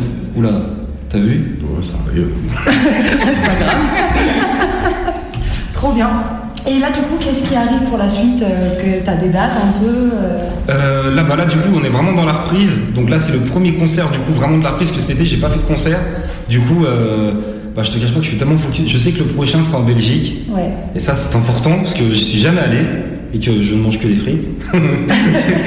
Mais bon, ça, euh, oui, je sais que le prochain, c'est la Belgique. Et euh, je te jure, moi, je me focus vraiment sur une date, sur une, date après l'autre. Ok. Mais je croise les doigts, j'ose espérer qu'on. qu'on- je sais que, voilà, on a l'équipe qui est, qui est sur le dossier. Donc, je. Une fois de plus, je suis pas inquiet. Tant que c'est pas moi qui est sur le dossier, je suis pas inquiet. Et du coup, la date en Belgique, c'est quand C'est où? C'est le 14 octobre. Euh, par contre, je sais C'est quoi, Louvain-la-Neuve, non, c'est pas là-bas. C'est ça? Je sais plus. Ah bah, Non vous a dit c'est oui, ouais, confirmation. On a confirmation de l'équipe qui dit Eh que ouais. tu fais ça. Ah bah, tu vois, je sais que c'est le 14 octobre. C'est la pastille, la pastille bleue. C'est ma petite manageuse. Et ouais. Et c'est avec les heures aussi. Trop bien, sacré affiche du coup. Ah ouais, bah, ça va être bien encore. Ah, ça va être bien encore. Avec Melfiado, c'est ça? Ouais, c'est ça. Ouais. Ah oui, avec oui, Exactement, c'est ça. c'est lui qui organise les trucs là. Et oui, oui. Ah, c'est sacré date. Sur le public belge, il est chaud. Bah, c'est pour ça que j'ai hâte, depuis le temps qu'on, mine de rien, bah, depuis la période de ces freestyles là, je crois que la première fois, quand il y a eu le coup de. Vraiment, quand le, le soir au FDP, il y a vraiment le truc où les petits ils jouent avec mon téléphone en mode Guette, machin, ça monte Il y a eu un moment où il y a le téléphone, il s'est mis à sonner en mode Insta, et moi je savais pas que sur Insta on pouvait appeler les gens en visio. Et j'ai décroché, c'était des mecs de Belgique qui étaient comme de ouf en mode Mais c'est lui, mais Guette, c'est lui, machin et tout. Et je me rappelle, on avait jacté genre 20 minutes et tout, machin. J'étais en mode Qui sont ces gens Ouais, le public, le public belge hip-hop, il est, il est chaud. Il y a, il y a Ouais, des bah, bons là-bas, il y a des belles scènes. Il y a des bons humains là-bas. Il y a des graves bons humains. Ah, c'est des bons. Belges. Ouais, de ouf. De ouf. Trop bien. On va pas vous garder euh, plus de temps, c'est déjà trop cool que. euh, que- on est bien. ouais, mais j'imagine que vous devez avoir un programme un peu timé et tout. Le mot de la fin, il est pour vous. Si vous avez euh, n'importe quoi à dire, ce que vous avez envie, euh, dans la mesure de ce qui vous est autorisé par la. Oui, bien sûr. voilà. Euh, des annonces, des- ce que vous voulez, le mot de la fin, il est. Bah, euh, c'est- moi, moi, quoi qu'il en soit, je suis actuellement en train de, de taffer ce que j'espère et ça va l'être, ce sera mon prochain album, logiquement. Euh, j'ai qu'une seule hâte, c'est qu'on aille bagarrer tout à l'heure. Encore merci pour l'invitation, franchement, ça fait trop plaisir. Moi, j'ai trop, trop, trop hâte. Et euh, Blaise va en dire beaucoup moins que moi, mais c'est son tour. Ouais, pareil, merci pour l'invitation. Euh, bah voilà, on se retrouve sur scène. Moi, je tourne beaucoup avec, euh, en ce moment avec Limsa Dolnay, avec Sniper, avec Virus, avec Didi, un peu avec Flint, un peu avec euh, H24 et, et l'autre que je vais oublier, je vais faire insulter. Et du coup, on, ouais, du coup, on se retrouve euh, à peu près toutes les semaines, plusieurs fois par semaine sur scène. Donc euh, voilà, c'est cool, au plaisir. Donc on va suivre tout ça sur les réseaux. Avec le bah, j'espère. Euh, le prochain album qu'on attend, hein, on est euh, Ah bah. euh, on attend de ouf. Et on est dans la bagarre. Et il y a CrossFit, ah ouais, il y a CrossFit, Blaise il nous a fait un mix incroyable avec tous les feats qu'on a fait, tous les gens qui nous ont invités, le mix, euh, The Blade, il a fait un mix, de, à la fin il y a un inédit avec Chief, Durant Battle, le bagarreur. Et franchement allez checker ça, on s'est tapé un gros délire à mettre des inserts de Benoît Poulevard de période euh, Monsieur Manhattan. Faut aller checker ça. CrossFit, c'est vachement bien. Et le Roar le 30 septembre. Et il y a le Roar d'ailleurs, tiens le Roar, tiens, on va, tiens, on va faire les annonces des copains. Il y a le Roar le 30 septembre au Jamel Comedy Club. Ça va bagarrer en acapella, ça va être magnifique. Trop bien, Bah, merci beaucoup. Ah, merci Et on se retrouve tout à l'heure, du coup, vous sur scène, on sera là pour souvenir à fond. au taquet. Ça marche. Merci. Merci à vous. On a écouté Didi et on enchaîne avec l'interview de demi-portion, le main event. Eh ben, bienvenue, merci d'être là. Donc, on est avec Demi Portion et DJ Rolex. Déjà, franchement, merci. Ben, merci à vous, merci, à l'équipe de l'organisation Grave, d'avoir fait un beau plateau. Ouais, franchement, ils vont assurer sur la proc cette année. Grave. Et, euh, et nous, on est trop contents. Bah, évidemment, vous participiez au festival et on est trop contents que vous acceptiez de nous donner un peu de votre temps pour répondre à quelques petites questions. Parce que, euh, franchement, moi, je suis une grande fan. Enfin, on est, je pense qu'on peut dire, on est des grands fans. Euh, et, bah, vous écoutez depuis grave longtemps à venir faire le demi-festival. Bah ouais, c'est ça qui- tous les ans. Et du coup, euh, bah, on va commencer peut-être par, euh, par vous laisser rapidement vous présenter, deux, Hier, alors moi c'est Rachid, euh, je suis né à 7, euh, je tiens le pseudo demi-portion et je rappe maintenant depuis euh, plus de 20 ans. J'ai sorti 7 projets, 7 albums. J'essaie de faire beaucoup de concerts accompagnés de DJ Rolex. Joris, DJ Rolex, j'habite Montpellier et je fais de la musique depuis longtemps aussi. Je fais de la musique avec Rachid. Et voilà. Un duo. Grave, exactement. Trop cool. On va Merci, revenir. Euh, exactement. Bon, on va y revenir du coup euh, juste un peu après euh, sur, sur ce duo, parce que pour moi je trouve que c'est un truc vraiment important. Mais d'abord du coup peut-être deux trois petits mots sur le demi-festival justement. Maintenant que c'est fini, vous avez pu couper, avoir un peu les vacances. Comment vous vous sentez? Comment vous avez vécu cette année? Voilà, qu'est-ce que vous avez à en dire? Pour cette année, je vais dire fluide. Ouais. Vraiment bien fluide. Euh, voilà, je- on s'attend chaque fois à ce que l'ambiance voilà, diminue un peu. On, on a toujours un peu ça en tête, mais en vrai, c'était c'était trop bien. C'était le feu, franchement. C'est toujours aussi bien comme la première.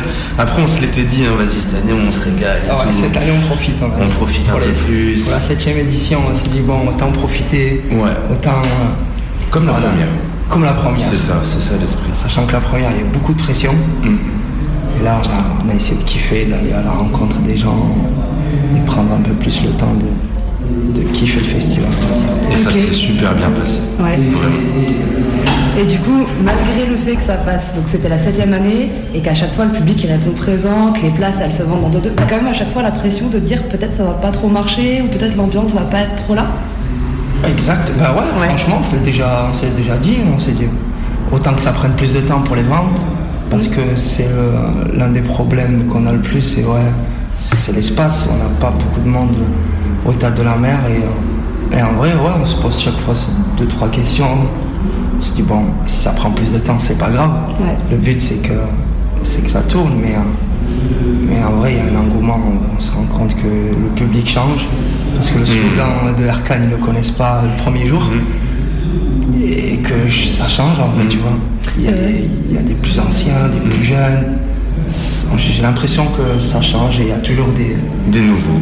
et ceux qui viennent, qui- des anciens comme vous, qui, qui viennent depuis voilà, de- tellement longtemps, mais, mais en vrai, ouais, ça fait, ça fait 8 ans. Puis c'est tellement bien qu'on a toujours envie de. Vas-y, on va faire encore euh, aussi bien, quoi. Ouais, bien sûr. Et à quel moment t'arrives à te dire, ok, cette année ça fonctionne, on est bien, c'est le kiff et l'ambiance est là. À quel moment vraiment t'as, est-ce qu'il y a un moment où t'as cette espèce de déclic de te dire, euh, tout va bien? Ben, en vrai, c'est que dès qu'on commence à faire la prog, on a cette pression d'a- d'appeler, avoir vite les réponses parce que c'est- les rappeurs sont pas les plus réactifs, tu vois. Toujours, ouais. Pour être sincère. Donc, le temps de, de- de valider vraiment le truc, t'as cette pression, mais ensuite tu relâches un peu. C'est là qu'on se dit, bon, ça va le faire. Euh, C'est que de la musique, c'est. Ouais, c'est que du kiff, faut pas trop se prendre la tête, mais ça nous prend quand même une bonne partie de notre vie. Et de stress. Et de Ouais, stress. J'imagine que ça prend beaucoup de temps et c'est un peu ce qu'on disait tout à l'heure euh, hors micro, c'est qu'émotionnellement, c'est, j'imagine, voilà, hyper prenant, euh, que ça doit être un milliard d'émotions qui se mélangent et du coup hyper intense et épuisant, du coup forcément. Ouais, ouais, franchement, ouais. C'est. euh, bah, T'as dit le mot hein, intense, épuisant. Ben, le dernier soir, on est, Mentalement, physiquement. on est KO. Mais Après, on kiffe trop. on- Et on attend que le, le premier jour, que le premier lancement, le premier Ouais. son du théâtre se lance. Et c'est là qu'on se dit, bon, Ouais. c'est cool. Et le soleil. Bien Ouais, sûr. Tiens, la météo joue un rôle important. Donc, euh, donc c'est que du kiff. hein. Mm. Et puis merci à toute l'équipe, tous ceux qui sont dans l'ombre, Mm. tous, ceux qui, euh, tous ceux qui bossent pour, euh, pour les plateaux, pour le changement de plateau, pour euh, la lumière, le son, sécurité, la mise en place des, Mm, des loges, tous les, tous les frérots qui. C'est ça qui fait que c'est lourd. Moi j'ai toujours une petite pensée pour ceux qui ont pour rôle de timer les passages de chaque artiste et qui doivent des fois devenir fous, je pense. Ouais, c'est pas facile de dire à, Ouais. à Imhotep, euh, ça y est, t'as Oui, fini. c'est ça, c'est ça. Et euh, voilà, je sais que le dernier soir, il avait dépassé. Ouais. Et je te jure que, en toute sincérité, personne n'a osé Non. lui dire. Non. On tournait tous autour. C'était ouf. Et il y a Anouar qui veut, bah, le régisseur qui vient de te donner le mot. Bon, il a dépassé, il va falloir lui dire. Moi qui le dis à Rolex, Rolex qui le dit à l'autre, et on se retrouve tous autour de lui. On a pas On envie peut de pas. dire à Bah un membre Sauf que. Désolé. J'ai vu, bah oui, forcément. Parce qu'il il te reste une soirée à faire, donc euh, si t'éclates tout, euh, Ouais. non, c'est pas possible. Et oui, bien sûr. Mais c'est sûr que c'est compliqué d'aller dire à Imhotep, Après, ça suffit. Ouais, ça suffit. l'instant. Tu peux pas. C'est compliqué. Et ouais, Mais ouais, alors après, c'est des trucs qu'on garde à vie. Ouais, Forcément. ouais, c'est des belles expériences. Ouais. Et du coup, euh, aujourd'hui, là, vous êtes ici du coup pour Urban Show. Dans quel état d'esprit là vous êtes déjà? Et est-ce que vous voyez vous le lien entre justement l'Urban Show et le demi-festival? Est-ce que vous vous rendez compte que vous inspirez des structures par cette création euh, euh, que vous, avez mis en place? Que en fait vous inspirez plein de petites structures à essayer de recréer un peu ce, ce truc?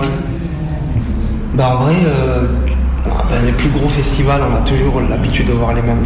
C'est malheureux à dire, mais c'est, ça sera toujours l'Ompal, ça sera toujours Roméo Elvis, ça sera toujours les plus gros de, de ce milieu, tu vois.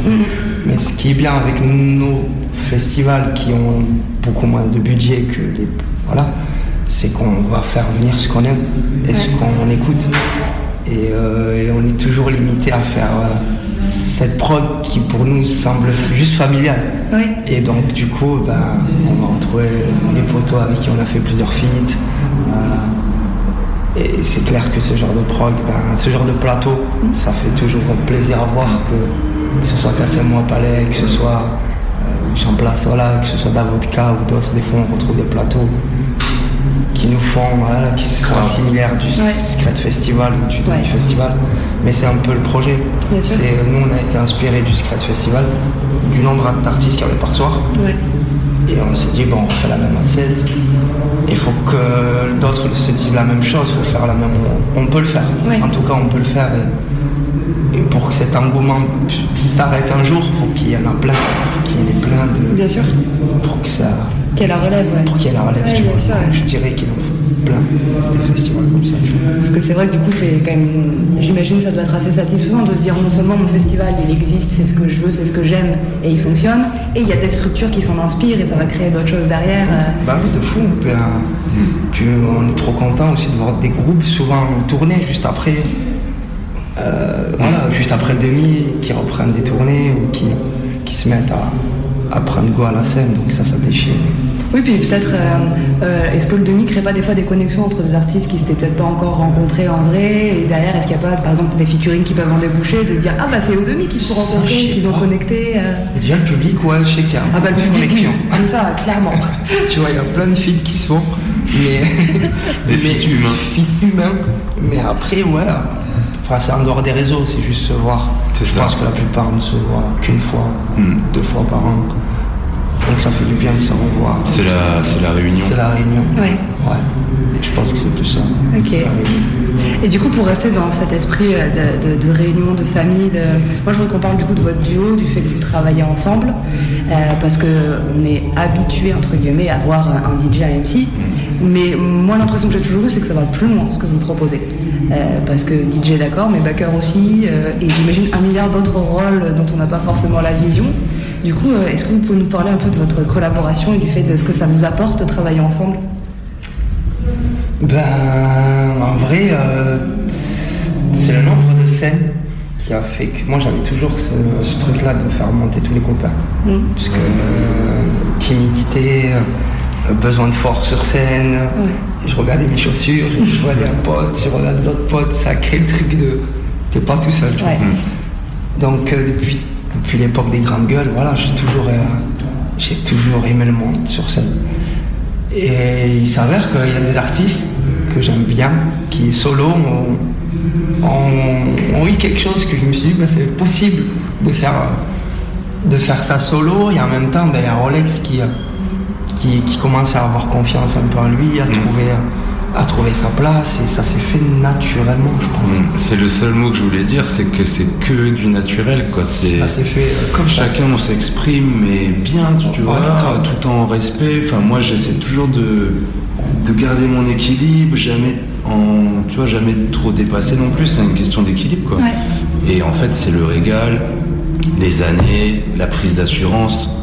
Enfin, ça, un de je pense que moi ou même Rach, euh, il y a 10, 20 ans, c'était pas la même Non, non, j'aurais assurance. jamais euh, accepté de faire une date solo. Ouais. Et Ah, ouais, la prise d'assurance euh, et la vie, et puis ouais, de faire quoi, de faire. Très souvent, on se retrouve dans des, dans des festivals où on est des extraterrestres. Ouais, c'est vrai. On a deux platines, deux micros. Et il y a après, voilà le band qui va s'installer Ouais. juste après nous, Ouais. par exemple. Que ce soit le Fofora, Et je pense- Mass Hysteria, je pense des fois, ils sont Société de- Suprême, on a fait voilà les, les Chou, ou Chicken Jaffa Coli, j'en passe, si, c'est. Vous avez Combien vous êtes le- le- Deux. Et je pense que les gens ils se disent ah ouais mais eux ils vont se faire manger quoi tu vois. Ouais, toi, t'es Ils arrivent avec leurs deux platines mais ils vont se faire manger par deux, deux micros. On n'a pas d'ingénieur son, pas d'ingénieur lumière. Euh, extraterrestre. Ouais. Qu'est-ce que vous faites On est là pour kiffer. C'est vrai que les festivals ça nous a vraiment fait grandir. Ouais. De côtoyer d'autres groupes et d'autres artistes. Et tu sais ça te donne envie, tu rentres chez toi, tu te dis vas-y on peut faire. Vas-y, mais nous aussi, nous aussi on va faire des trucs On de peut fou. step up. et Nous tout. aussi on Ça va donne faire- des challenges, tu vois. Et c'est vrai que la scène, c'est assez unique, tu vois. Trouver ses placements, comme on a dit, ne pas trop en faire. Et puis c'est un- c'est une sorte de salle de sport pour nous. Ouais, grave. C'est Ouais. ah ouais. C'est voilà, une petite pause, on s'ennuie, quoi, tu vois. Ça regroupe beaucoup de choses, euh, la scène, les concerts, que ce soit humainement, tout, non, c'est Ouais. c'est énorme, c'est Ouais, c'est vraiment important pour vous la ouais, scène, de euh. fou, de malade. Ouais, ouais. Et du coup, bah, justement, comme on parle des scènes, qu'est-ce qui s'annonce un peu pour la suite? Il y a quelques dates qui sont sorties. Il y en a une sur laquelle moi je veux absolument qu'on revienne et dont on, je veux qu'on en parle, c'est le Bataclan. Je- je- qu'est-ce, que, qu'est-ce que ça représente Euh, Ça doit être fou, j'imagine. Qu'est-ce que vous pouvez nous annoncer un peu voilà, les dates qui arrivent et puis, euh, et puis le Bataclan? Ben, c'est euh, la belle Villoise, la Flèche d'Or, le bateau phare, toute la miroiterie. Après, on a fait la, la fameuse salle qui s'appelait la Cigale, le Bataclan, euh, non, l'Olympia, le Trianon. Et je sais qu'il en restait que deux. C'était euh, l'Élysée ou Montmartre, le le Bataclan. Bataclan. On s'est dit, bon, autant finir le vouloir avec les salles mythiques qui euh, Ideal J, la Clica et d'autres groupes. ont- la Secret Connection, Fab. on s'est dit, bon, on va faire un petit Bataclan, le public est assez. On est collé, on Assez est intime, assez ouais. proche. Et j'espère sortir l'album juste, juste avant le Bataclan. Donc, si je dis pas de bêtises, le Bataclan c'est le 3 février, c'est ça? C'est ça, exactement. Ouais, c'est la grosse date. Ouais, c'est ça, hein. là où, voilà, c'est, ça va être la réunion à Paris, quoi. Il y aura sûrement plein de copains. euh. Non, c'est la grosse date. Ouais, c'est la grosse date. C'est la grosse date. Ouais, c'est, c'est- c'est un truc de fou, ça doit Et ça aussi, c'est trop bien comme délire. D'avoir une grosse date comme ça tous les deux ans. Ça permet de mettre un point comme ça sur la carte et tu le vois venir. Ouais. Tu te dis, ah putain, c'est. C'est vrai qu'on l'a annoncé il y a un petit moment en plus. Ouais. Puis ce qui est cool, c'est de pouvoir faire un Bataclan, de savoir ton public il va suivre et en même temps de venir faire un petit festival à Montbrison dans la Loire. Ah, bah, trop chouette. enfin, Il faut pas oublier en vrai, tu vois, là. il faut pas oublier que, que le marché de la musique, il faut savoir surtout euh, se placer, tu vois, il faut savoir euh, dire qu'il y, a il y a des gens qui n'ont pas de moyens et qui font de belles choses. Et il y a des gens qui ont les moyens et, et qui, voilà, tout va bien. Mais euh, nous, on est quoi j'essaie toujours de me dire ben faut, faut qu'on puisse faire aussi des, des concerts avec des petites assos en prison euh, festival euh, qui nous demandent ben, qui ont des gros budgets on dira jamais non. Oui. Parce qu'on reste des petits rappeurs pour Mono et on est heureux de de, de- de se mélanger et de faire découvrir surtout notre musique. Mais euh, mais en vrai il faut pas trop se prendre trop haut pour dévaloriser plein de choses qui Ouais. sont bonnes tu vois comme un artiste qui n'a pas les moyens et qui est super fort. Et pareil pour euh, dans le domaine de production, tu vois, a qui n'ont pas les moyens, qui veulent faire de belles choses. Il faut juste faire confiance et qu'il y ait un, un équilibre hein, ou un bon échange pour qu'on puisse euh, Ouais. voilà, faire les choses. Je trouve que c'est assez important pour nous. Ouais, garder de faire les choses Ouais. avec le cœur et de- faire des grosses choses parce qu'à un moment on sera lassé Ouais. et dès qu'il n'y a plus ça, il n'y aura plus rien. Ouais, bien Donc sûr. vaut mieux donc, on continue à être euh, ces artistes qui ont besoin juste d'une scène, de micro, de platine. de- Non, tu vois, moi je pense que c'est ça. On a fait plein de concerts l'année dernière devant 20, 50, 100 personnes. Et ça, me- ça te remet bien. euh, tu vois, ça te remet. A sur pas terre, de ouais. c'est- Ils te regardent dans les yeux, ils crient pas. C'est un exercice, tu vois. Ouais. C'est, tu prends ta petite gifle et tu. Tu vois, et tu rentres et tu te dis, c'était lourd. c'est ça qu'il faut. Parce que c'est l'humain avant tout. Hein. La, musique, la musique et tout, c'est aussi une excuse euh, pour être là ensemble. Quoi. Ouais. Et humainement, qu'il y ait 10 ou 20, euh, franchement, des fois même 20, c'est mieux. Quoi, tu vois. Donc voilà. Mais j'imagine que ça va pas être toujours facile de donner la même énergie sur scène quand t'as un public de 20 personnes qui te connaissent pas, ou quand t'en as 200 qui crient ton nom depuis une heure, tu vois. Ça va pas être évident. Mais ouais, tu, on a toujours ce truc-là de- d'essayer de faire, euh, faut toujours progresser, faire mieux, tu vois, faut pas se reposer dessus. Donc euh, ça nous permet de, de voir nos erreurs, de voir ce qu'il y a à améliorer. Et du coup, tu disais que t'espérais avoir sorti du coup l'album euh, avant, euh, avant le Bataclan. Donc, euh, album, qu'est-ce que tu peux nous en dire? Est-ce que tu as une période de sortie? Et qu'est-ce que tu peux nous, nous dire dessus? 2024, début, j'espère début 2024, et là je, je- je vais balancer quelques sons d'ici peu. Trop bien. Tu avais annoncé un ou deux figurines déjà. Ouais, euh, parce qu'on est sur le canal, on est là, on est partout, on suit. Le canal, il est déchiré. Le canal, c'est la folie. Faut... Je vais supprimer. Moi, ça me fait attraper 2-3 fois par jour, ce qui quand même n'est pas négligeable, je trouve. C'est important. Non, ouais, il y a des- un, puis c'est un album euh, bah, le plus boom bap depuis Artisan du Big. Quoi. C'est- Ok. Il n'y a que, de- que du boom bap. Trop bien. Aucune sonorité euh, actuelle. Quoi. Ok. Voilà. Si, c'est un. Mais c'est très très bap. Trop bien. On a trop trop hâte d'entendre ça du coup. Trop cool. Je vous laisse le bout de la fin si vous avez quelque chose à rajouter, une devise, un truc à lancer, n'importe quoi, c'est pour vous. Une pensée au Maroc. Ouais. À tout ce qui, voilà, ce qui se passe en ce moment. Ouais, de ouf. Big up à Lasso. C'est ça. Oui, parce que les auditeurs ne savent pas, mais Denis a un super maillot euh, de Richmond. Faut que vous le sachiez. Flocage Java. Il me régale. Non, merci à vous et voilà, big up. Et bonne rentrée. Voilà. Bah, merci beaucoup et euh, on va tout à l'heure sur scène. Yes, yes. Big up. Merci. C'était l'interview de Demi avec ma contribution footballistique à l'interview. Très importante, il y tenait. Toujours. Voilà, donc on a pu écouter un petit peu euh, les, les artistes qui étaient présents. Donc il y a des parties voilà, que vous retrouverez sur le podcast. On va euh, du coup se, se quitter gentiment. Il nous reste quelques petites minutes pour Oh conclure. non. Euh, merci beaucoup. Fais pas semblant, c'est que t'en as marre. merci beaucoup d'être venu. Merci pour ce que vous faites. Merci d'organiser tout ça. Merci de nous avoir accordé le temps, de nous avoir permis euh, d'être là sur le, sur le festival. C'était un gros gros kiff. Le mot de la fin du coup va être pour vous. C'est comme ça qu'on fait. Donc on va vous laisser terminer. Si vous avez du coup bah, des, des choses à dire, euh, peut-être des appels à passer, euh, si vous avez euh, voilà des, des choses à annoncer, ce que vous voulez, c'est c'est pour vous. Eh ben, merci à vous euh, déjà, Déjà. de nous avoir accueillis. Merci à Marion. Radio Canu, Big Up Marion. Aïe. Non, vous avez géré, euh, on, est, on a été ravis de vous accueillir et puis que vous puissiez euh, faire euh, les interviews euh, que vous vouliez. C'est important aussi. Merci. Euh, une petite radio indépendante qui, qui se bouge aussi pour mettre en avant. Qui se bouge des le petites, cul, pas peur de le dire. petites structures. Je vais essayer de rester courtois ou poli. voilà, après, gros big up euh, bah, tous ceux euh, qui font euh, que l'événement puisse euh, avoir lieu. À tous les partenaires, je vais pas tous les citer parce que je vais en oublier, donc je vais pas faire de bêtises non plus. En tous les cas, euh, sans vous, euh, ça serait pas possible. Merci à tous les bénévoles. Merci à tous les artistes qui ont joué le jeu par rapport aux interviews. C'était une dinguerie. Merci à 2000% pour ce qu'il a dit. Merci à l'Exaler. Merci à Daddy. Faut pas oublier les, les, les DJ non plus. Blaise. Je crois que c'était Fakir pour l'Exaler, mais j'ai peur de dire une merde. Et merci à Rolex. Merci, merci à Rolex. Merci, merci à tout le monde. C'était une dinguerie. Merci à vous. Yes.